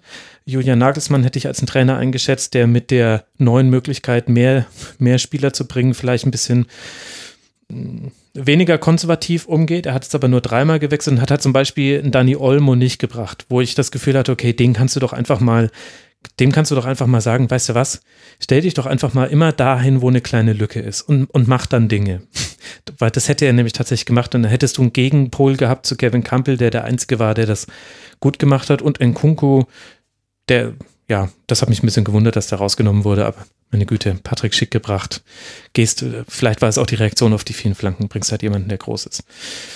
Ja, das aber war. Campbell war, Campbell war, fand ich, also ein belebendes Element dafür, dass der ja monatelang gar nicht gespielt hat. Absolut. Also der kam ja jetzt wirklich, ich glaube, das letzte Mal hat er, glaube ich, im November gespielt und der kam rein und war der beste Mann bei Leipzig. Ähm, das ist vielleicht was, wo man die nächsten Wochen drauf, drauf aufbauen kann. Aber wenn Kampel spielt und Kampel so spielt, wie er gespielt hat, ist das Spiel natürlich auch sehr Kampellastig, also das Offensivspiel. Und vielleicht ist das dann auch so ein Grund, dass andere Facetten dann der, der Offensive dann vielleicht nicht so zum Tragen kamen, weil dann sehr viel über Kampel lief. Ja, der halt dann einer ja. ist, der den Ball gerne vorne reinchippt oder wie auch immer. Ja, er trägt natürlich den Ball auch mal gerne und, äh, ja. und Leipzig hat jetzt eigentlich seit Nagelsmann noch mehr als unter Rangnick viele Dinge über den Pass von hinten rausgespielt. Das stimmt natürlich. Andererseits ist dieses Mittelfeld Leimer, Kampel, Nkunku, ey, das hat schon, das hat schon Wumms. Also das, das kann Auf schon eigentlich Fall. jeden Gegner auseinanderspielen und auch gegen jeden Gegner verteidigen, was ja dann jetzt gegen Freiburg nicht so krass gefragt war, aber ja gegen kommende Gegner noch kommen wird. Ja. Aber wenn Kampel halt in der Position spielt, also vor Leimer und ähm, nicht auf der 6, sondern eher auf der 8, dann wird es bei ihm dann schnell zu 10. Also, dass er den Ball fordert, dass er ihn annimmt, dass er guckt, dass er ins Dribbling geht und das nimmt dir vielleicht dann auch eine gewisse Schnelligkeitskomponente. Ist jetzt nur mal ein ein Ansatz zu erklären. Ja, das stimmt. Aber also generell die Positionierung, also da gab es hin und wieder Szenen, wo ich mir ziemlich sicher bin, dass, dass Julian Nagelsmann ein Standbild nochmal seiner Mannschaft zeigen wird und einfach nur Fragen stellen wird, weil auch Timo Werner wieder unglaublich zentral gespielt hat. Kann er ja machen, aber, aber die standen sich auch manchmal auf den Füßen und auf den Räumen kannst du eben halt auch Dinge gegen Freiburg machen, weil Freiburg macht das Zentrum dich mit Koch und Höfler, die haben das gut gemacht, die, die Dreierreihe stand auch gut. Aber, aber du kannst, du kannst Freiburg schon auch locken. Und du, du kannst da schon Dinge in Bewegung bringen. Es geht halt nur nicht über den direkten Weg, über den zentralen Raum, sondern du musst halt über den Halbraum gehen und du musst halt dann, oder was heißt du musst, aber ein gutes Mittel ist es halt dann mit äh, Verlagerungen eins gegen eins oder sogar Überzahlsituationen auf dem Flügel zu schaffen und dann hinter die Kette zu kommen. Und das hat halt Leipzig eigentlich gar nicht gemacht in dem Spiel. Wenn dann jetzt nochmal kurz an das, ja. Du, Martin? Okay, ich wollte nur, Max, fragen, wenn du es über 90 Minuten geguckt hast, wie fandest du äh, Timo Werner in der Situation, weil das ja auch so eine äh, Debatte beim äh, großen FC Bayern ist, äh, ob man ihn nun äh, verpflichten sollte oder nicht verpflichten äh, sollte, weil man ja als FC Bayern normalerweise gegen tiefstehende äh, Gegner spielt und äh, Timo Werner seine großen Stärken bekanntlich dann hat, wenn er eben äh, aus dem Tempo kommt, äh, was man zum Beispiel auch bei diesem einen Abwurf von Gulaschi gesehen hat, als er ja. das ganze den Ball über das ganze Feld gefeuert hat und äh, Timo Werner einfach nur losgelaufen ist. Ähm, es gibt ein paar Leute, die sagen, er hat sich da verbessert. Ich finde auch, dass er sich verbessert hat, aber ich finde, dass er sich immer noch wahnsinnig schwer tut und in diesem, in dieser Disziplin Räume erkennen und Räume ja. finden. Ja, genau, genau. Das, das finde ich ist genau das Ding. Also Timo Werner kann auf jeden Fall den Steckpass spielen, wenn, wenn er hinterlaufen wird oder wenn er sieht, da ist jemand in der Bewegung. Was aber Timo Werner nicht erkennt, ist, wenn es bei mir eng ist, dann muss ich jetzt den Ball zum Achter spielen, damit der das Spiel verlagert. Und das ist das, ist ja das, was du bei anderen Mannschaften wie eben dem FC Bayern drauf haben musst oder auch so ein bisschen vielleicht in deiner Intuition irgendwann hast, dass du ein Gefühl dafür hast, hier ist es gerade eng, okay, der Ball muss jetzt darüber, ich kann den Ball direkt nicht spielen, aber der Junge kann es und der kriegt ihn jetzt von mir so, dass er ihn auch direkt mit einem Kontakt weiterspielen kann. Das finde ich, sieht man bei Werner seltener. Der ist immer, also der kann schon auch den vorletzten Pass spielen, so durch die, durch die Gasse, sowohl diagonal als auch so stecken, wenn er selber einen diagonalen Lauf hat, das macht er ganz gut. Und er hat definitiv unter Nagelsmann dadurch, dass er häufiger auf dem Flügel oder vom Flügel kommend agiert und dann eher auch so in einem Zehnerraum man, manchmal sich fallen lässt, hatte er immer mehr solche Situationen. Der ist aber halt, also gegen Freiburg war es halt so, wie wenn du hier in den Perlacher Forst gehst.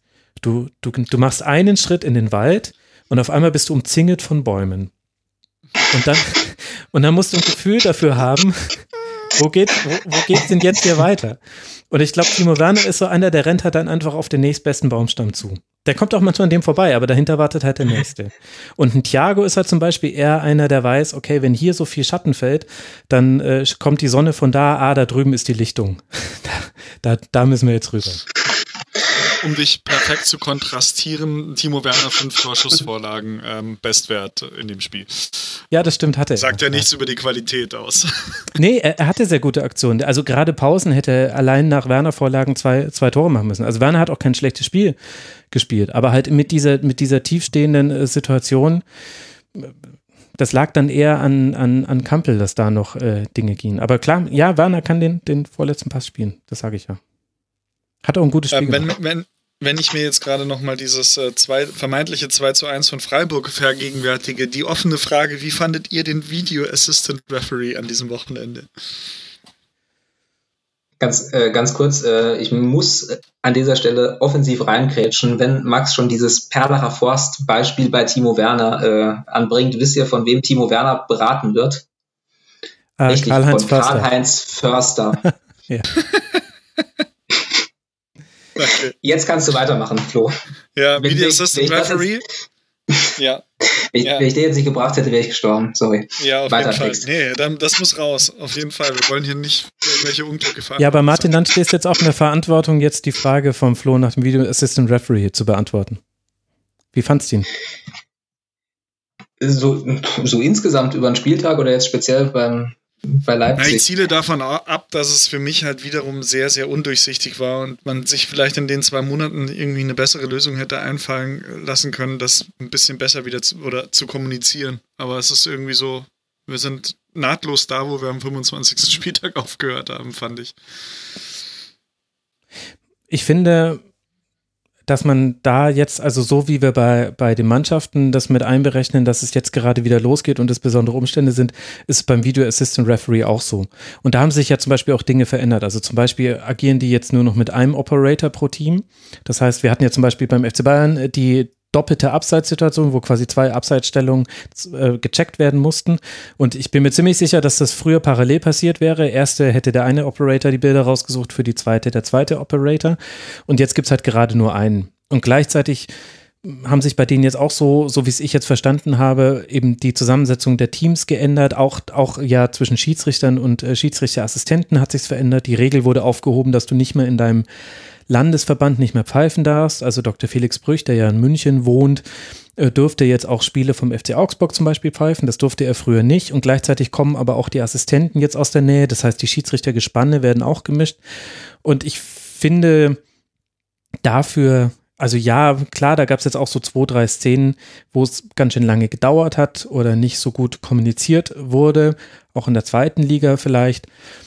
Aber da wäre ich jetzt angesichts der Umstände, was ja oft eine Floske ist, aber hier jetzt mal stimmt, würde ich sagen, das ist, okay. dafür liest doch noch gut.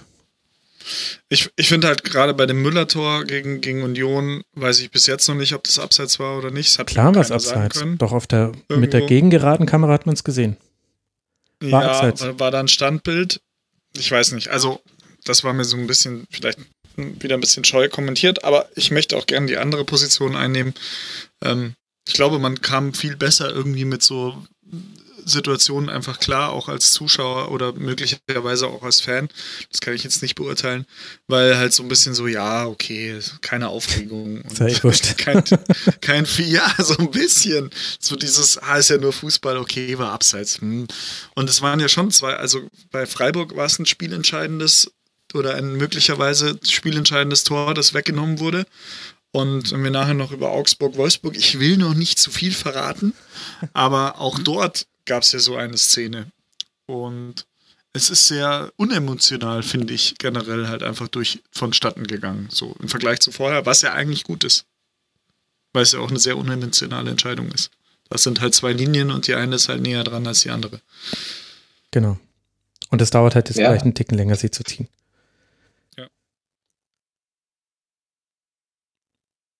Gut, Martin möchte keinen Hottake mehr loswerden zum Video Assistant Referee. Das ist auch völlig okay so. Nee, ist gut. Florian, hat, gut. Florian hat, die, hat die kalte Logik der Linien äh, auf den Punkt gebracht. Und wenn sich jetzt halt nicht keiner mehr beschwert, dann setzt sich die kalte Logik halt durch. So ist es eben. Ja, ja. Wo sind sie eigentlich, die Fanaufläufe vor den Stadien, von denen alle geredet haben? Naja, anderes, äh, anderes Thema.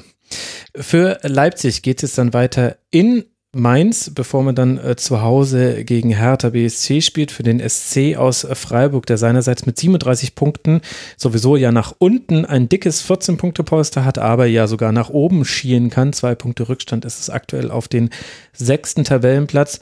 Da geht es jetzt dann weiter zu Hause gegen Werder Bremen, die nochmal Probleme einer ganz anderen Dimension haben. Mit Hertha BSC haben wir aber auch schon eine der beteiligten Mannschaften des nächsten Spiels angesprochen, über das wir sprechen wollen. Die TSG aus Hoffenheim spielt gegen eben jene Hertha und Bruno Labbadia ist back. Für alle diejenigen, die das nicht mitbekommen haben in der Corona-Zeit, Hertha BSC hat einen neuen Trainer und Bruno Labbadia startet standesgemäß mit einem Sieg. Ein Doppelschlag bestehend aus einem Eigentor von Akpoguma und einem Tor von Ibišević bringen die Hertha in Hoffenheim auf die Siegerstraße. Matthäus Kunja Cunha macht dann mit seinem 3 zu 0 den Deckel drauf. Martin, welche Lehren kann man aus diesem Spiel ziehen? War das schon Labadia-Fußball? Oh Gott. äh, man kann, glaube ich, vor allem äh, die Lehre aus diesem äh, Spiel ziehen, dass äh, Vedat Ibisevic äh, immer noch ein sehr, sehr wichtiger Spieler für äh, Hertha BSC äh, ist. Ja. Und ähm, so ein bisschen meine, meine Rasenfunk-Standardthese zu Hertha BSC über all die Jahre ist ja, dass dieser äh, Verein sich sehr bei Vedat Ibisevic und Achtung Salomon Kalou bedanken muss, dass die diesen Fußball, den die über Jahre gespielt haben, halt verlässlich ins Ziel gebracht haben. Wenn man diesen Satz jetzt aus dem Kontext reißt und äh, sagt, Martin Schneider, äh, Kalou bringt Hertha Fußball ins Ziel, dann ist das in der aktuellen Situation äh, unklug. Äh, er spielt ja auch nicht, aber dafür haben sie jetzt halt den äh, Matthäus Cunha, der ähm, die, die individuelle Klasse auf andere Art und Weise bringt. Und ähm, also was, was ich von diesem Spiel gesehen habe, ist mir halt äh, vor allem Ibisevic in all seiner, seiner mhm. Durchsetzungsstärke und Zielgerichtigkeit halt irre positiv auf, aufgefallen. Oder, also, ich weiß nicht, ob man im Eröffnungsstatement immer das ganze Bild äh, zeichnen muss. Natürlich hat äh, nee, Hoffenheim sehr, sehr, sehr, sehr viele Chancen liegen lassen und äh, wie, ah, wie, wie heißt er, der Mensch, Christoph Baumgartner. Ich glaube vor allem Christoph Baumgartner hat äh, er hat nicht, nicht den besten Tag, nicht den besten fußballerischen Tag seines Lebens erwischt. Also äh, ein Tor hätte er zumindest machen können.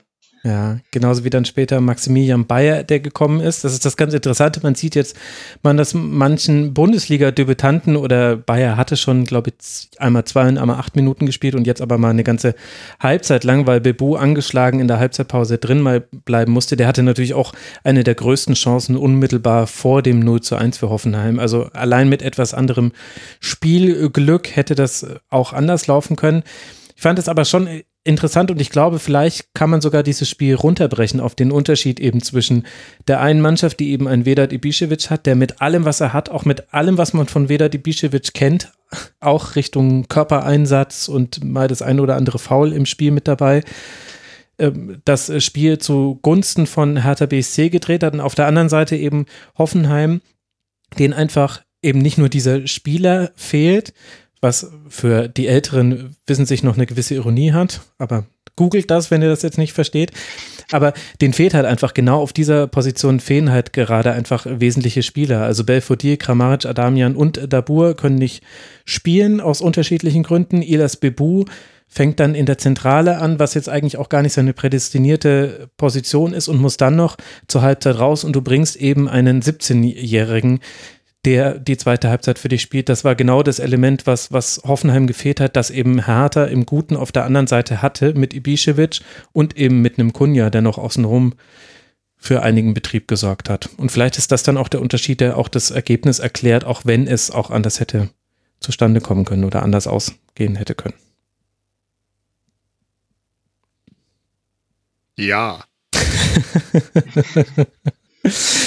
Das ist mit der Latenz finde, heute wirklich schwierig. Ich weiß immer nicht, wie lange ich warten muss, ob noch jemand nee, ich, dieses, Das war tatsächlich meine Latenz. Ähm, ich, ich finde noch äh, sehr interessant darauf hinzuweisen, dass Ibisevic unter Labadia ja schon gespielt hat und da auch sehr gut funktioniert hat mit äh, 39 Toren in 71 Spielen unter Bruno. Bruno. Mhm, stimmt. Und ähm, nicht ganz uneitel möchte ich sagen, dass ich viel über, viel über diesen Spieltag nachgedacht habe, aber mir von vornherein relativ klar war, dass die Hertha dieses Spiel gewinnen wird oder zumindest sehr große Chancen hat, das zu gewinnen, weil einfach die ganze Situation eben auch durch den Kalu-Vorfall äh, und dann natürlich auch die Situation mit einem neuen Trainer und weiteren Gegebenheiten in Berlin einfach ja schon dafür gesprochen haben, dass die Mannschaft wirklich was anbieten muss und dann am, am Ende auch anbieten wird auf dem Platz. Ähm, ja. Deswegen hat mich das jetzt nicht überrascht, dass Berlin in Hoffenheim gewonnen hat. So. Und das dann nebenbei dann noch zu äh, leichten Hygiene, fragwürdigen Hygieneüberschreitungen kam, hat mich dann auch halt einfach null gewundert. so, ja, dass wir dann wieder über die Hertha gehen müssen. Ja, ja, ja, ja. Also für so, diejenigen, die es nicht gesehen haben, es gab Stirn an Stirntorjubel und danach den Schnullerjubel, der nun wirklich eigentlich, der war schon immer dämlich. Also Daumen in die Mund und äh, dadurch äh, sein Tor bejubeln und auf ein kommendes Kind oder bereits gehabtes Kind oder was weiß ich Kind hinzuweisen. Aber jetzt in Corona-Zeiten ist das nochmal richtig doof. Gegen den Mitspieler ja. umarmen und dann erstmal schön den Finger abschlecken. Aber gut. Ja, genau. Und, und halt auch Herr Boyata, der, der glaube ich, Ibisevic so leicht auf die Backe geküsst hat. Ja, ja. Man danach aber behauptet hat, er hätte ihn gar nicht geküsst, sondern er hätte ihm irgendwas über irgendeine Standardsituation oder über eine irgendwas erzählt. Ja, ja, klar. jo.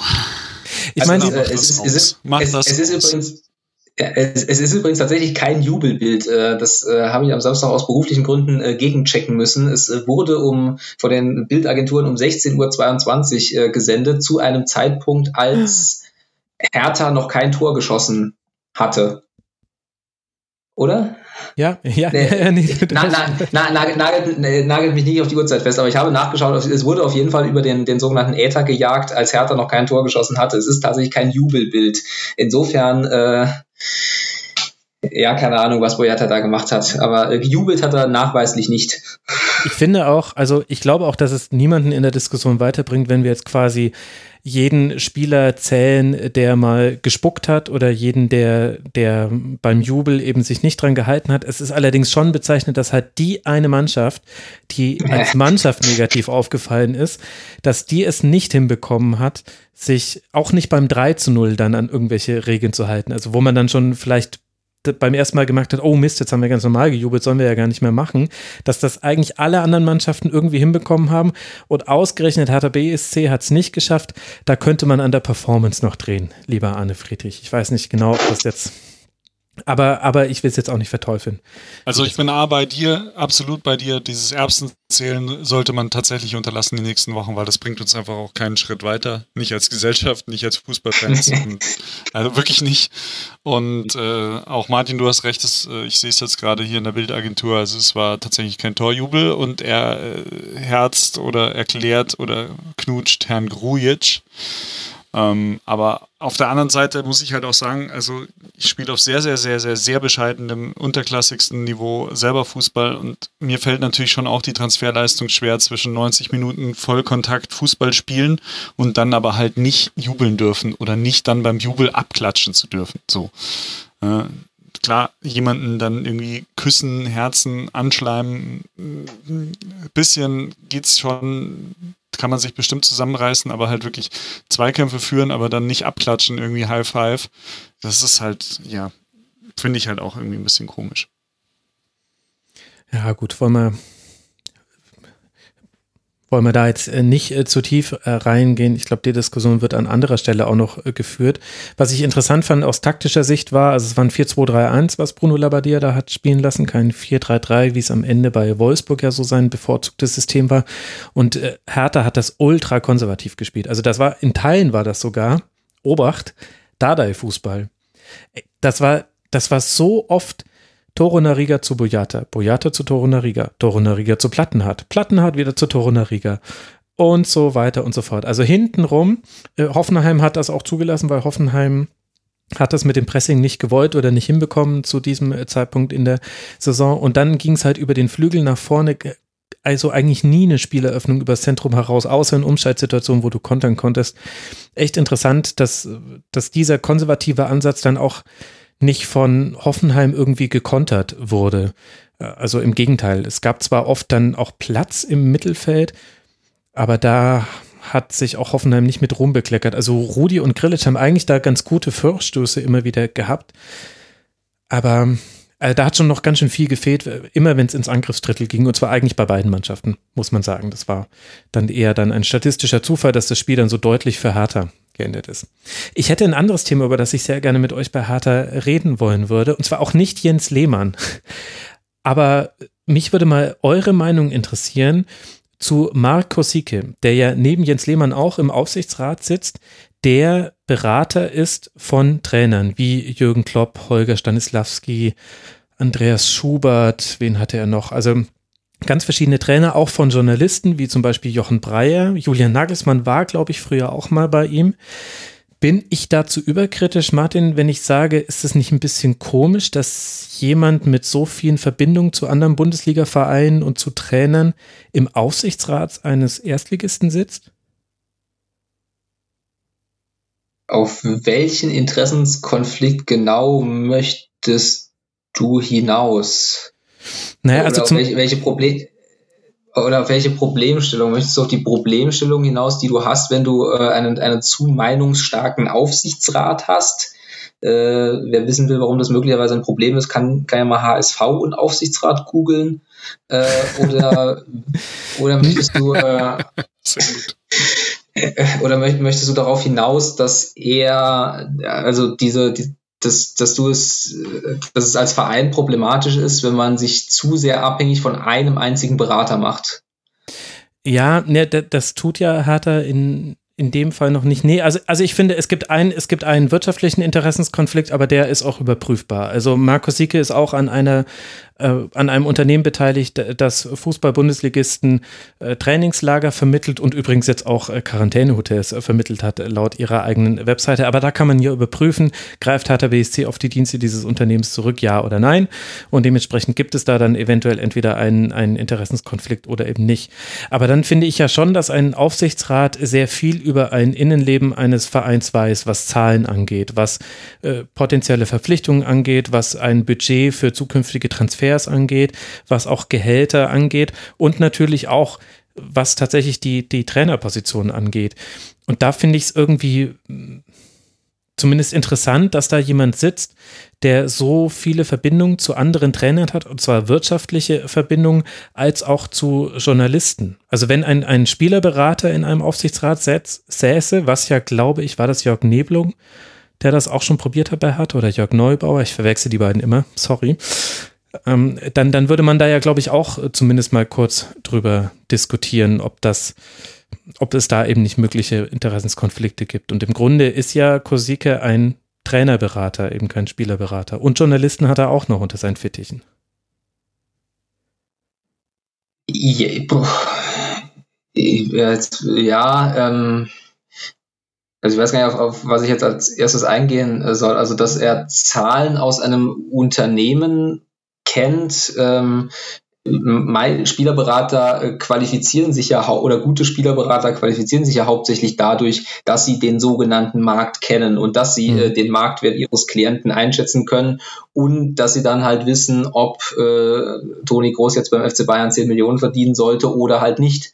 Ähm, ob ähm, Marco Sic da dann halt bei Hertha BSC äh, relevantes Insiderwissen rauskriegt oder ob halt Hertha BSC so organisiert ist, wie nun mal halt ein Club organisiert ist, der auf Platz 11 der Bundesliga-Tabelle steht. Das weiß ich nicht. Du hast natürlich bei Hertha BSC die, die besondere Situation jetzt mit dem, mit dem Investor, der sehr viel Geld zugeschossen hat, der in Aussicht stellt, noch mehr Geld zuzuschießen.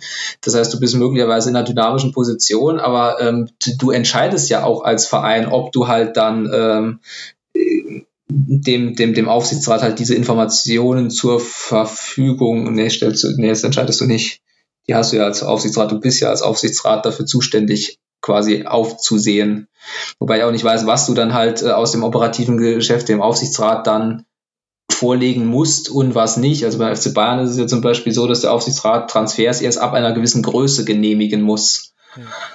Ähm, ja, also grundsätzlich, also in der Grundkonstellation also bestellt der Aufsichtsrat das Personal. Also es ist eher eine personelle Entscheidungsverfahren und eine Budgetentscheidung, die aber eben den großen Rahmen beschreibt. Das heißt, du kannst eben Trainer, Sportdirektor und so weiter kannst du bestellen oder entlassen. Das ist erstmal so die Grundfunktion aber, des Aufsichtsrats. Wollte sagen, aber schon, aber als halt gesamter Aufsichtsrat. Es ist ja nicht so, als ob ja, das, das jetzt allein äh, äh, entscheidet. Und ansonsten stichst du da gerade ein Thema an, wo ich glaube ich dann bei Hertha BSC ein bisschen tiefer drin sein müsste, um äh, jetzt äh, ultimative Aussagen darüber zu treffen. Ähm, es wäre mir jetzt spontan erstmal nicht negativ äh, aufgefallen, ähm, dass er Journalisten äh, berät, äh, wobei äh, Journalisten ja hauptsächlich nur erst dann Berater haben, wenn sie halt äh, in, in einer Präsentation äh, Funktionen da sind, also wenn sie halt äh, ja, er vermittelt ihnen halt, er vermittelt ihnen genau. Vorträge genau. oder hat es zumindest früher gemacht, also Jochen Breyer, Oliver Voss.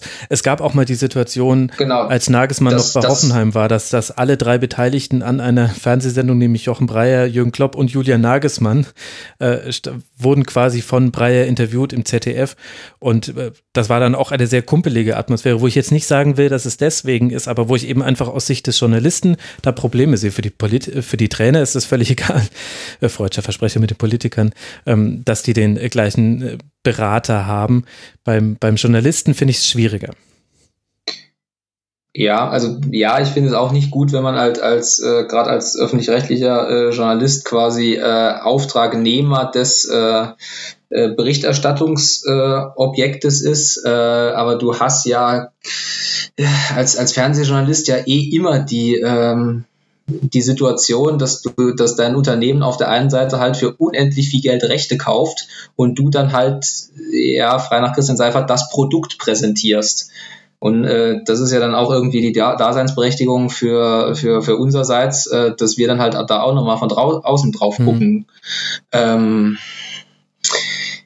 wie, wie, wie jetzt genau die Problembeschreibung ist, dass ein Journalistenberater im Aufsichtsrat von Hertha BSC sitzt, inwiefern du glaubst, dass es die Berichterstattung über Hertha BSC beeinflussen könnte? Nee, also eigentlich geht es mir mehr um, um Trainer. Aber, aber dann, nee, im Grunde habe ich ja da meine Antwort bekommen. Vielleicht ist es dann auch einfach gar kein Problem. Und es war ja auch eine offene Frage. Also ich, ich will da auch jetzt nicht so tun, als ob das der größte Skandal wäre.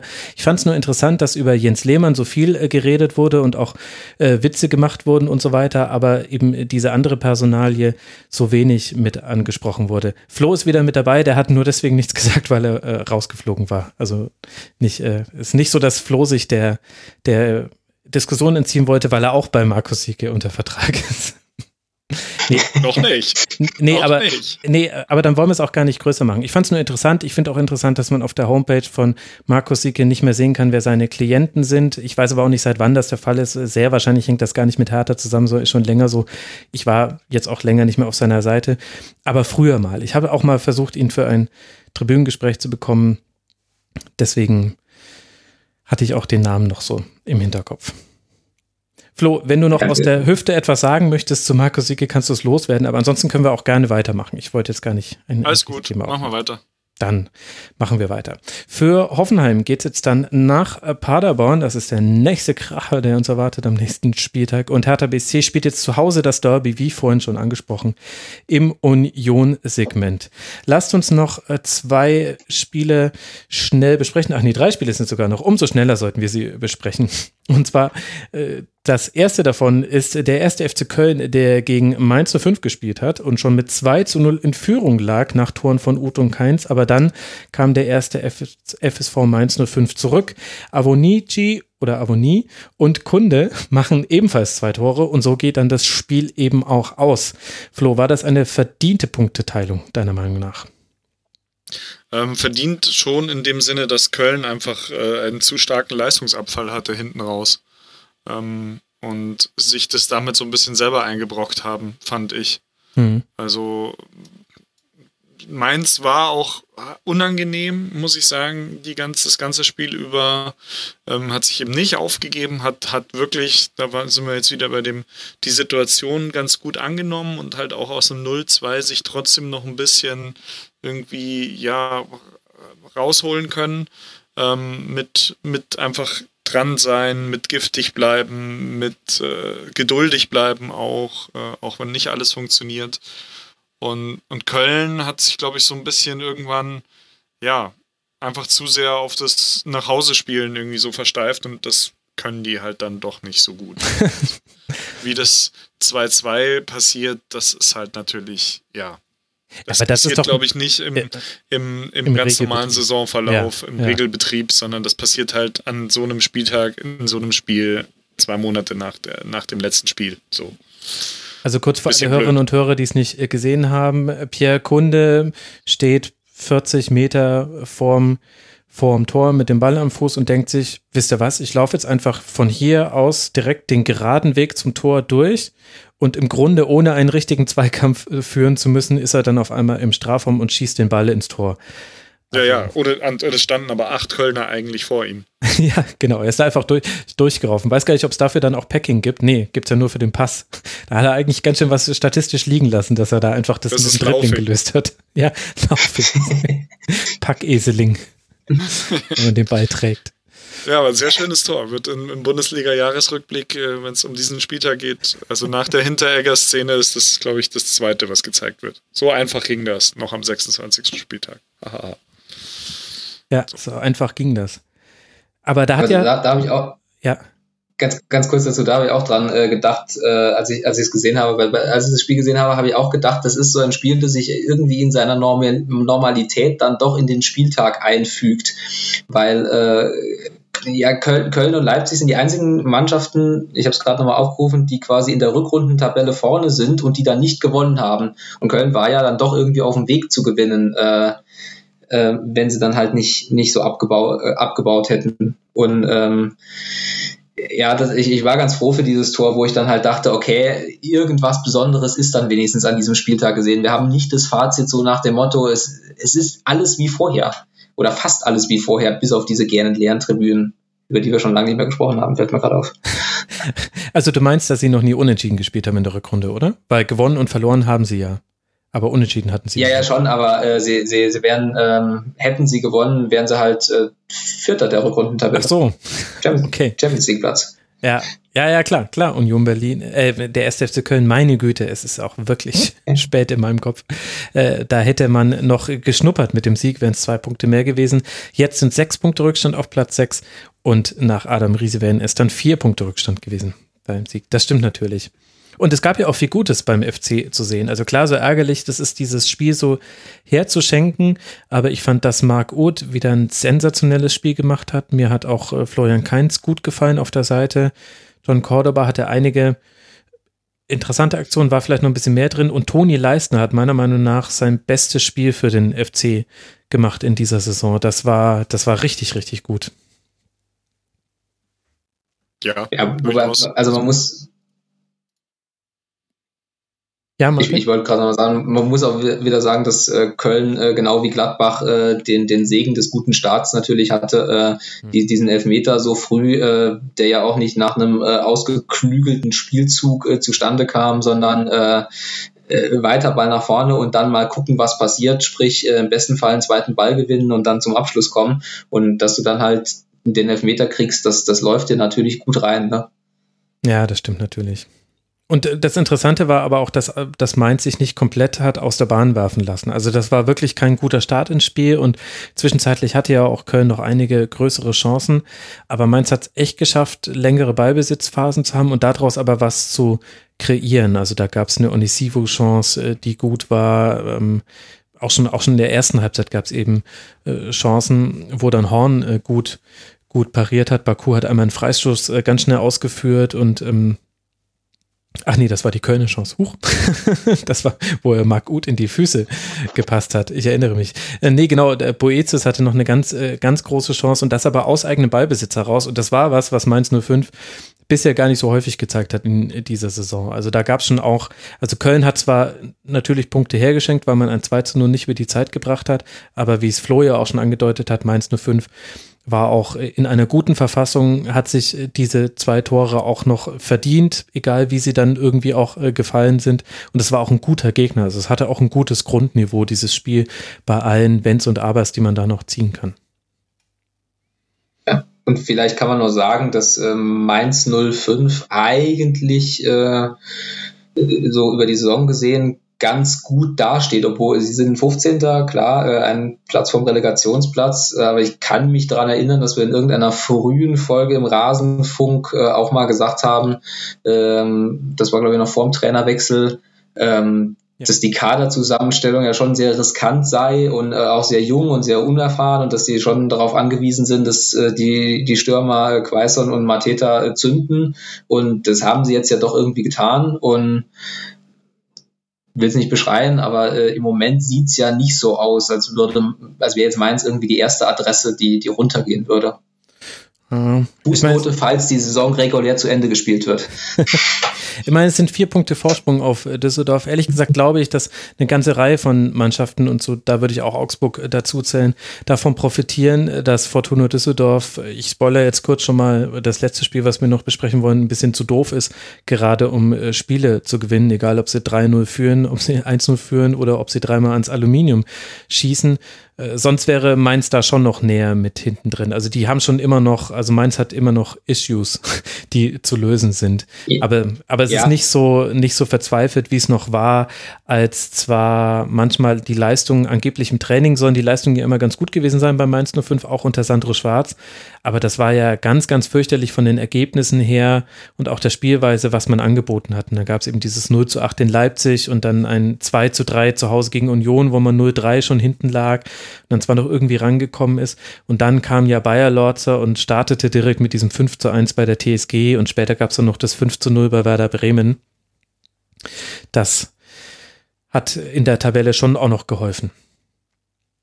Aber damit sind wir ja auch schon im Grunde so ein bisschen beim nächsten Spiel, über das wir noch sprechen wollen. Nachdem ich euch gesagt habe, dass der FC jetzt dann gegen Fortuna Düsseldorf spielt. Das ist das nächste Spiel für Köln, die ja ihrerseits zehn Punkte Vorsprung auf den Relegationsplatz haben. Mit Augsburg haben wir ja schon die nächste Mannschaft, die da unten drin hängt und wo eben der Trainer nicht auf der Trainerbank saß. Ihr erinnert euch, Heiko Herrlich und die Hautcreme und die Zahnpasta. Flo, wie würdest du denn sagen jetzt in der Retrospektive? Ist äh, dieser Start vom FC Augsburg zu bewerten? Also wir reden jetzt über Augsburg gegen Wolfsburg. Ja. Meinst du? ja, ich finde, es ist halt maximal schlecht gelaufen. Ne? Gefühlt war das so ein Spiel, das, das Augsburg hinten raus noch gedreht und gewonnen hat.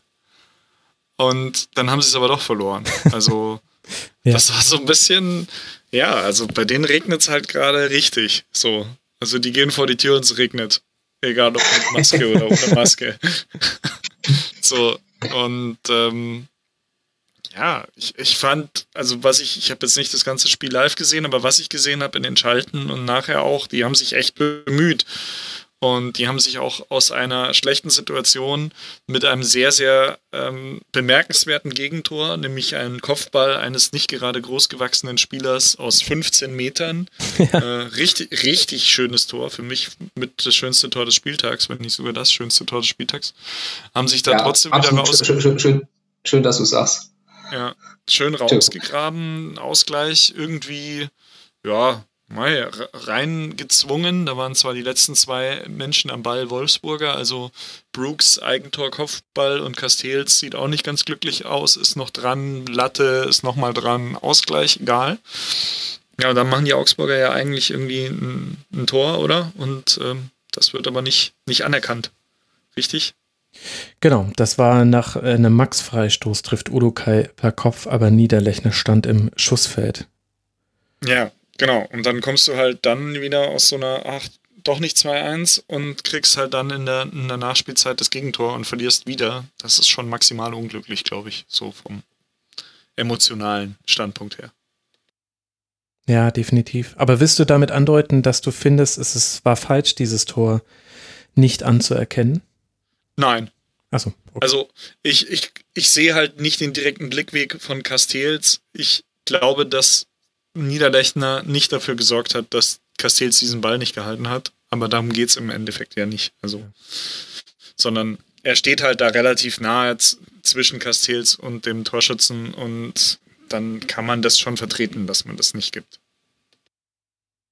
Äh, ich muss sagen, ich sehe schon viele Dinge bei Augsburg kritisch, auch wenn ich weiß, dass das jetzt nur das erste Spiel war.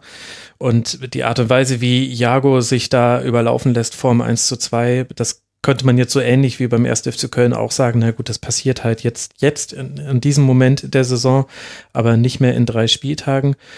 Aber so grundsätzlich äh, bin ich schon sehr gespannt, was Augsburg in den nächsten Spielen macht, weil das von der Art und Weise, wie man Chancen herausgespielt hat, sehr dünn war.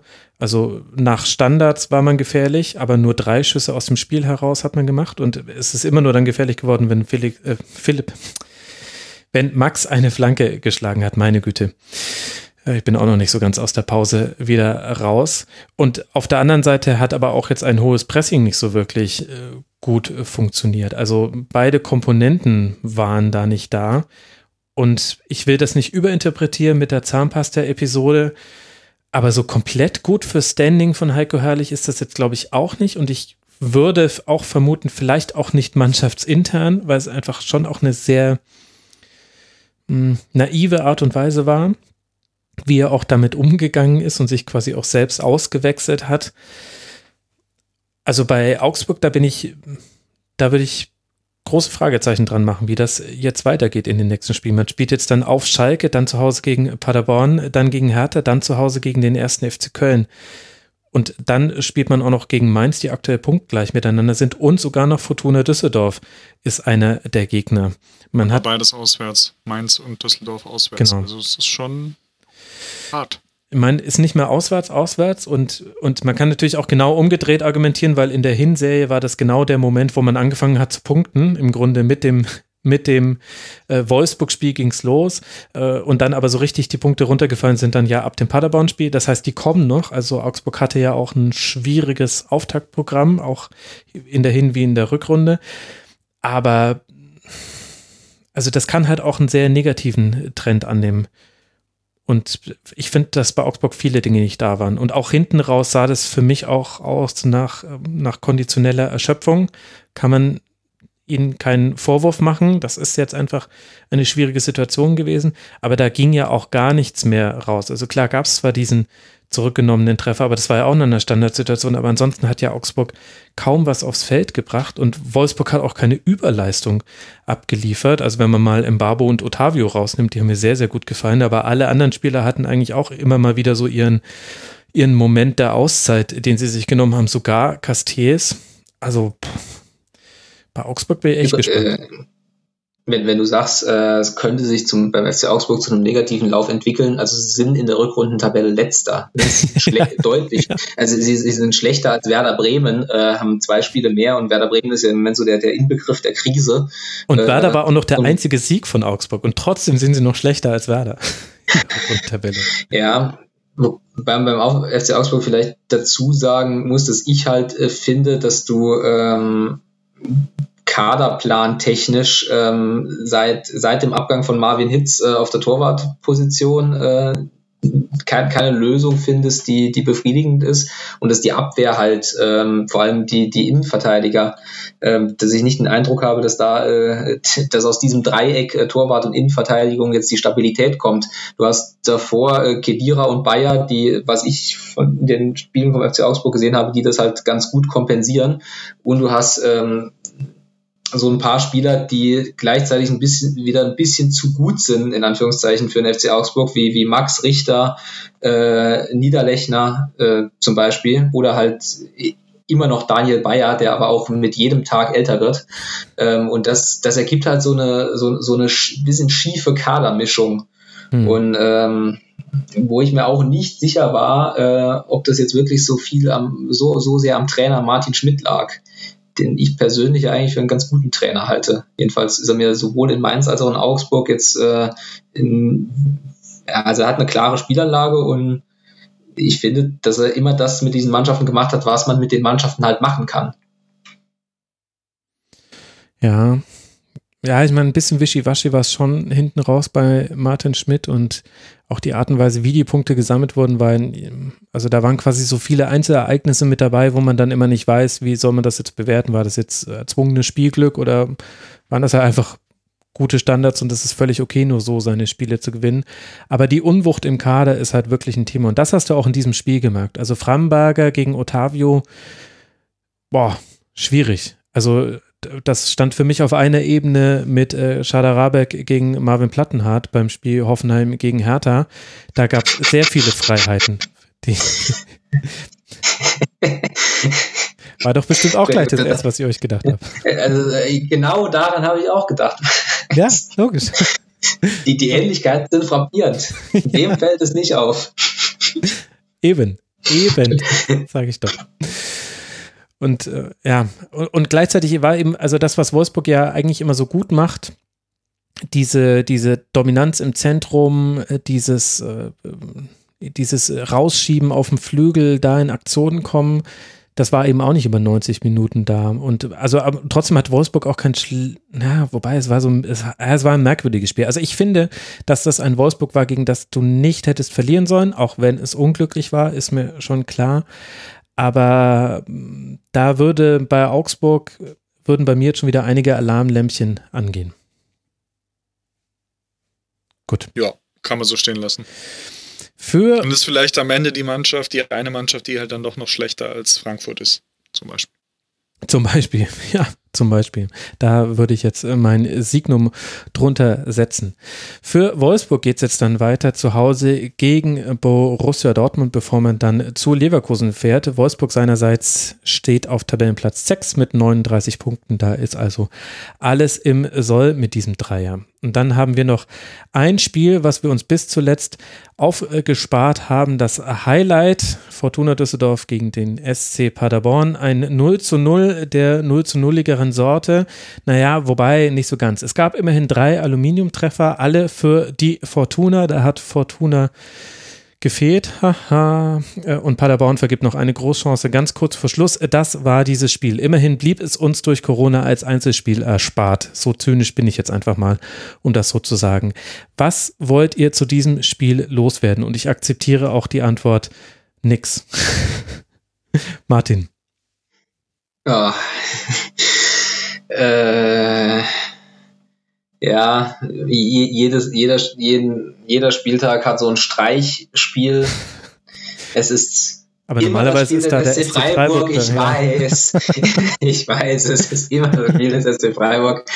Aber in dem Fall ist es, äh, glaube ich, dieses äh, Spiel, wo man äh, ich, ich habe die Zusammenfassung gesehen, aber mehr als dass ich jetzt diese drei äh, Lattentreffer beschreiben könnte, mehr Mehrwert kann ich jetzt tatsächlich nicht liefern. Äh, analytisch kann ich dazu sagen, dass Fortuna Düsseldorf halt echt die Chance verpasst hat, sich da noch zwei Punkte zu holen, die halt wichtig werden könnten, weil sie jetzt, glaube ich, jetzt fange ich schon wieder, selbst da fange ich an zu schwimmen, äh, noch ein fieses Programm haben.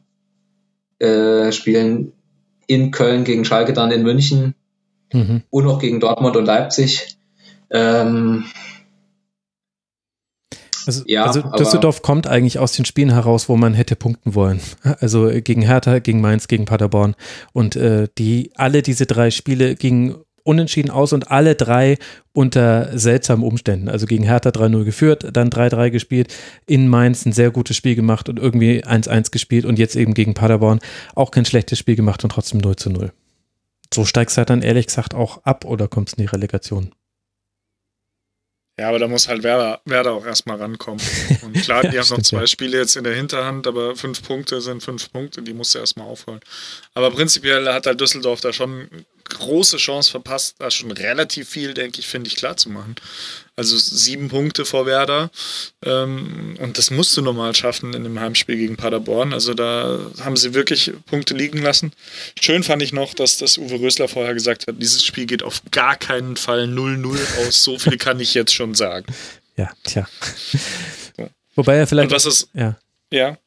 Äh, vielleicht hat er aber auch damit gerechnet, dass Paderborn anders auftritt, als Paderborn aufgetreten ist. Also das ist auch jetzt nicht mehr der SCP, so wie man ihn über weite Teile der Saison gesehen hat. Dann hätten sie auch verloren und wir hätten ihn Lorbeeren verteilt. Das gehört auch zur Wahrheit mit dazu, wie der SC Paderborn bisher gespielt hat. Aber da war kein äh, krasses Rauspressen. Da gab es äh, eine Umschaltsituation. Das war die große Chance für Antwi Ajay in der 86. Minute. Ansonsten nichts. Den er machen muss den, den er machen muss.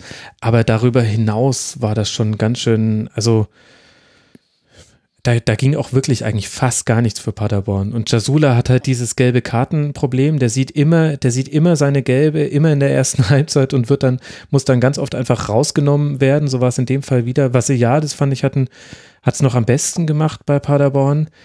Aber Was hast du gegen 14 gelbe Karten in 26 Spielen einzuwenden? Du.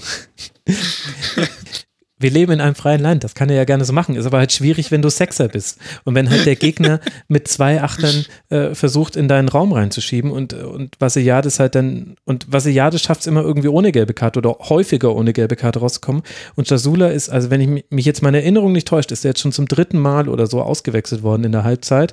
Und man kann es unter anderem damit begründen, dass er halt schon eine gelbe Karte gesehen hat und und ja. da Steffen Baumgart sagt, ähm, ich kann auf der Position aber nicht riskieren, gelb-rot zu sehen. Ich sehe schon, du willst den SC Paderborn mit fliegenden Fahnen untergehen sehen, aber im ich will Endeffekt, gar nicht. Wenn der, wenn der junge Mann äh, sein Fußgelenk besser hin einstellt, in der 86. Minute gewinnen die halt 1-0 in Düsseldorf, dann haben die ja. alles, aber auch wirklich alles richtig gemacht. So. Das ja. kann man halt schon so ein bisschen dagegenhalten. Und Klar, ich glaube, so haben sie ja auch in Baumgart ist da, ja. Ich meine, die sind da hingefahren und haben gesagt, wir dürfen unter keinen Umständen verlieren und zur Not nehmen wir halt ein richtig räudiges 0-0 mit. Und wenn es gut läuft, haben wir in der 86. eine Chance und gewinnen das Ding. Und das wäre halt beinahe passiert. So kann man dagegen halten. Aber, ähm, nee, aber, das ist, aber das ist doch der falsche Ansatz. Du kannst doch nicht ja. zu einer Mannschaft fahren, auf die du sechs Punkte Rückstand hast und kannst sagen, wir wollen da auf keinen Fall verlieren. Du musst da, also Ja, aber es ist der erste Spieltag und äh, du weißt nicht, wo du stehst, du weißt nicht, wo die stehen und das ist halt erstmal so die Grundsicherung. Ja. Du spielst, du, ja. Also ich war enttäuscht. Also, also man kann es ja. natürlich auch erklären, dass Paderborn so gespielt hat, wie es gespielt hat.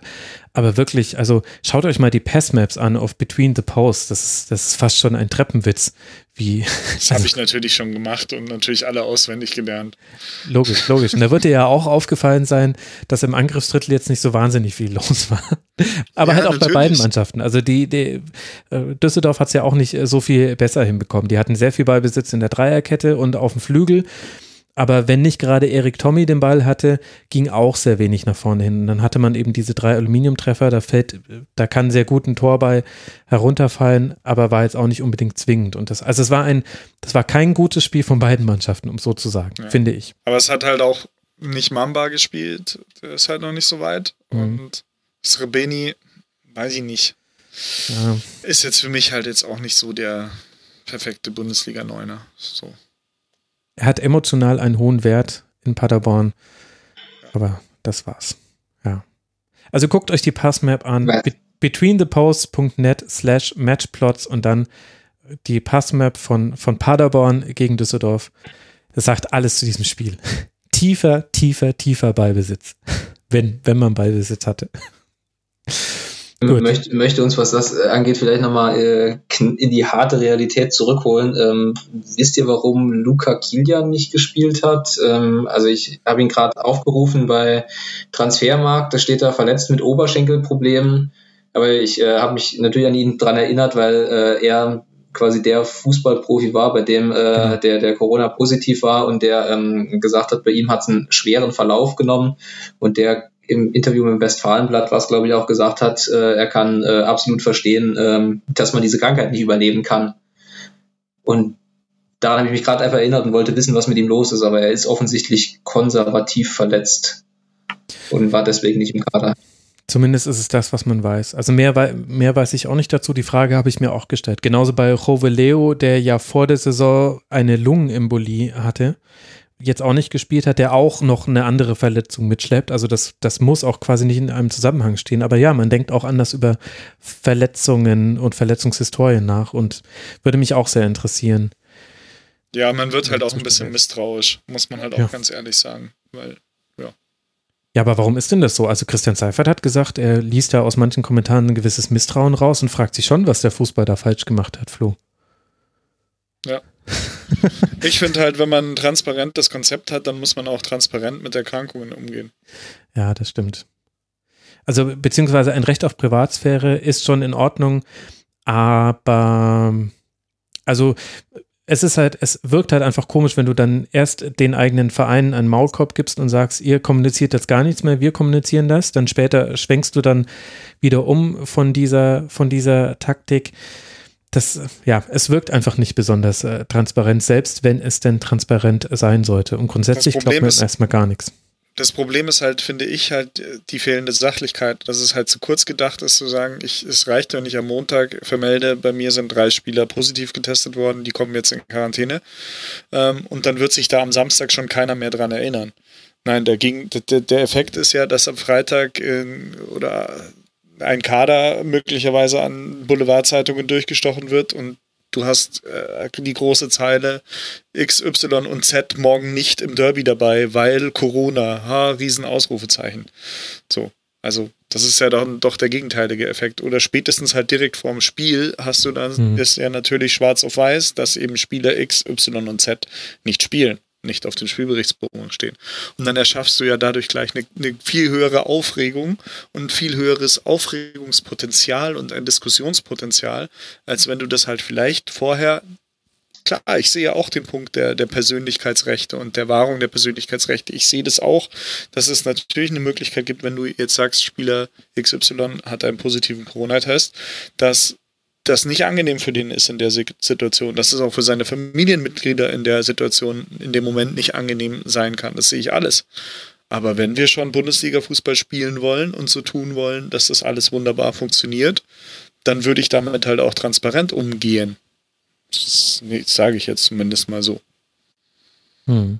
Ja, zu, zum, zum, zumal es ja, das kann man ja einfach äh, formulieren, ohne äh, Menschen was Böses zu unterstellen. Es gibt ja einfach die Motivation zu gucken, dass äh, äh, wo, wobei, ja, nee, es, es, stimmt auch wiederum nicht, weil äh, den Gesundheitsämtern gegenüber musst du ja transparent agieren, weil wenn du es, ist ja Meldung, ist ja eine meldungspflichtige Krankheit und wenn du den Gesundheitsämtern über nicht transparent kommunizierst, dann, ich weiß nicht, ob du dich dann wirklich strafbar machst, aber äh, nee, nee, das, das darfst also, du nicht. Um's da müssen sie genau sein. Aber, um, aber bei Kilian zum Beispiel genau. geht es ja um jemand Genesenen und die Frage, warum kann er jetzt nicht spielen? Liegt es an den Oberschenkelproblemen, so wie es jetzt hieß? war wohl auch so Thema auf der Pressekonferenz äh, vor dem Spiel, habe ich nachgelesen, oder eben nicht. Und solange wir ihn nicht auf dem Platz sehen ja. und sehen, dass er einen Sprint genauso anziehen kann wie alle anderen, bleiben da eben einfach Restzweifel, weil man nicht mehr das Vertrauen in die DFL und in die Vereine hat, dass sie es sagen würden, wenn es anders wäre.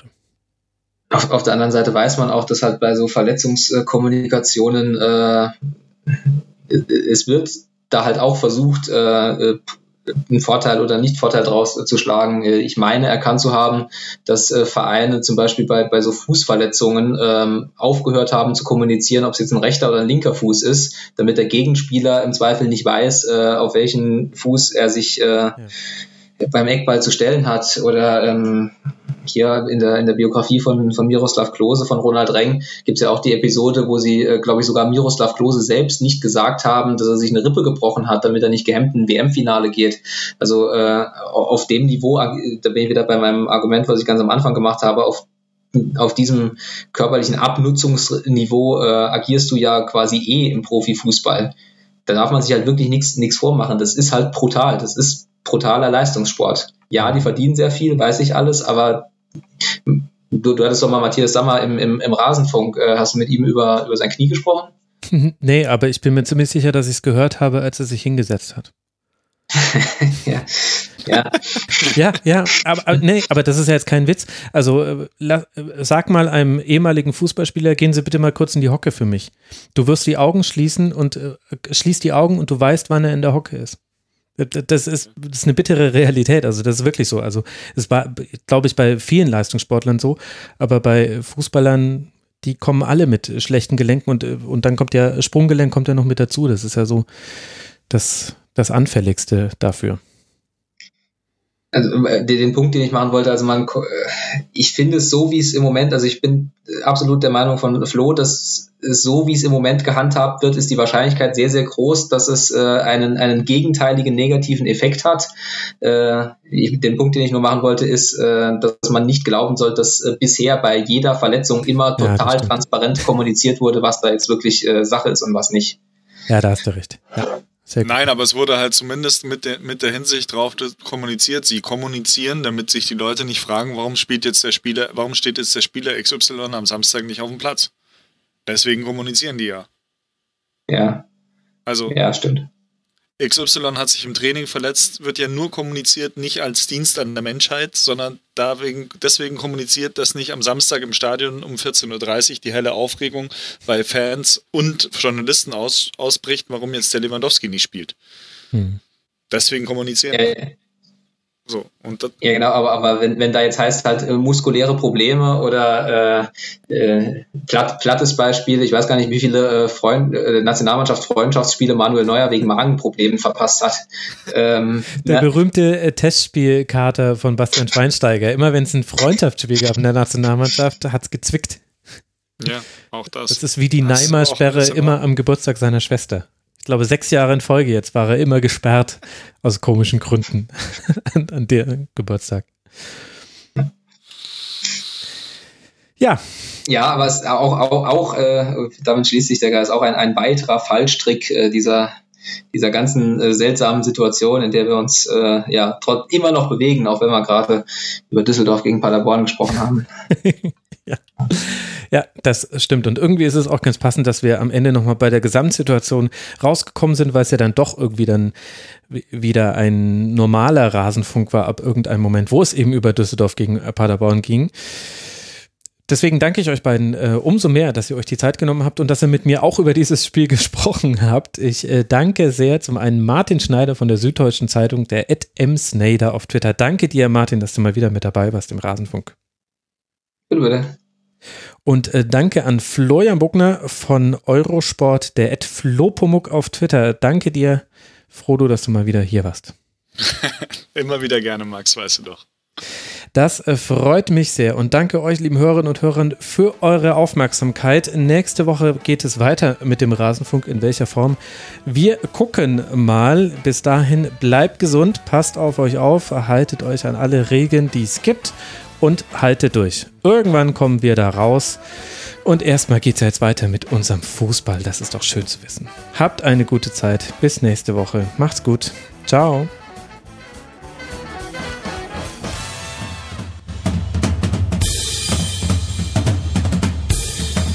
Das war die Rasenfunk-Schlusskonferenz. Wir gehen nun zurück in die angeschlossenen Funkhäuser.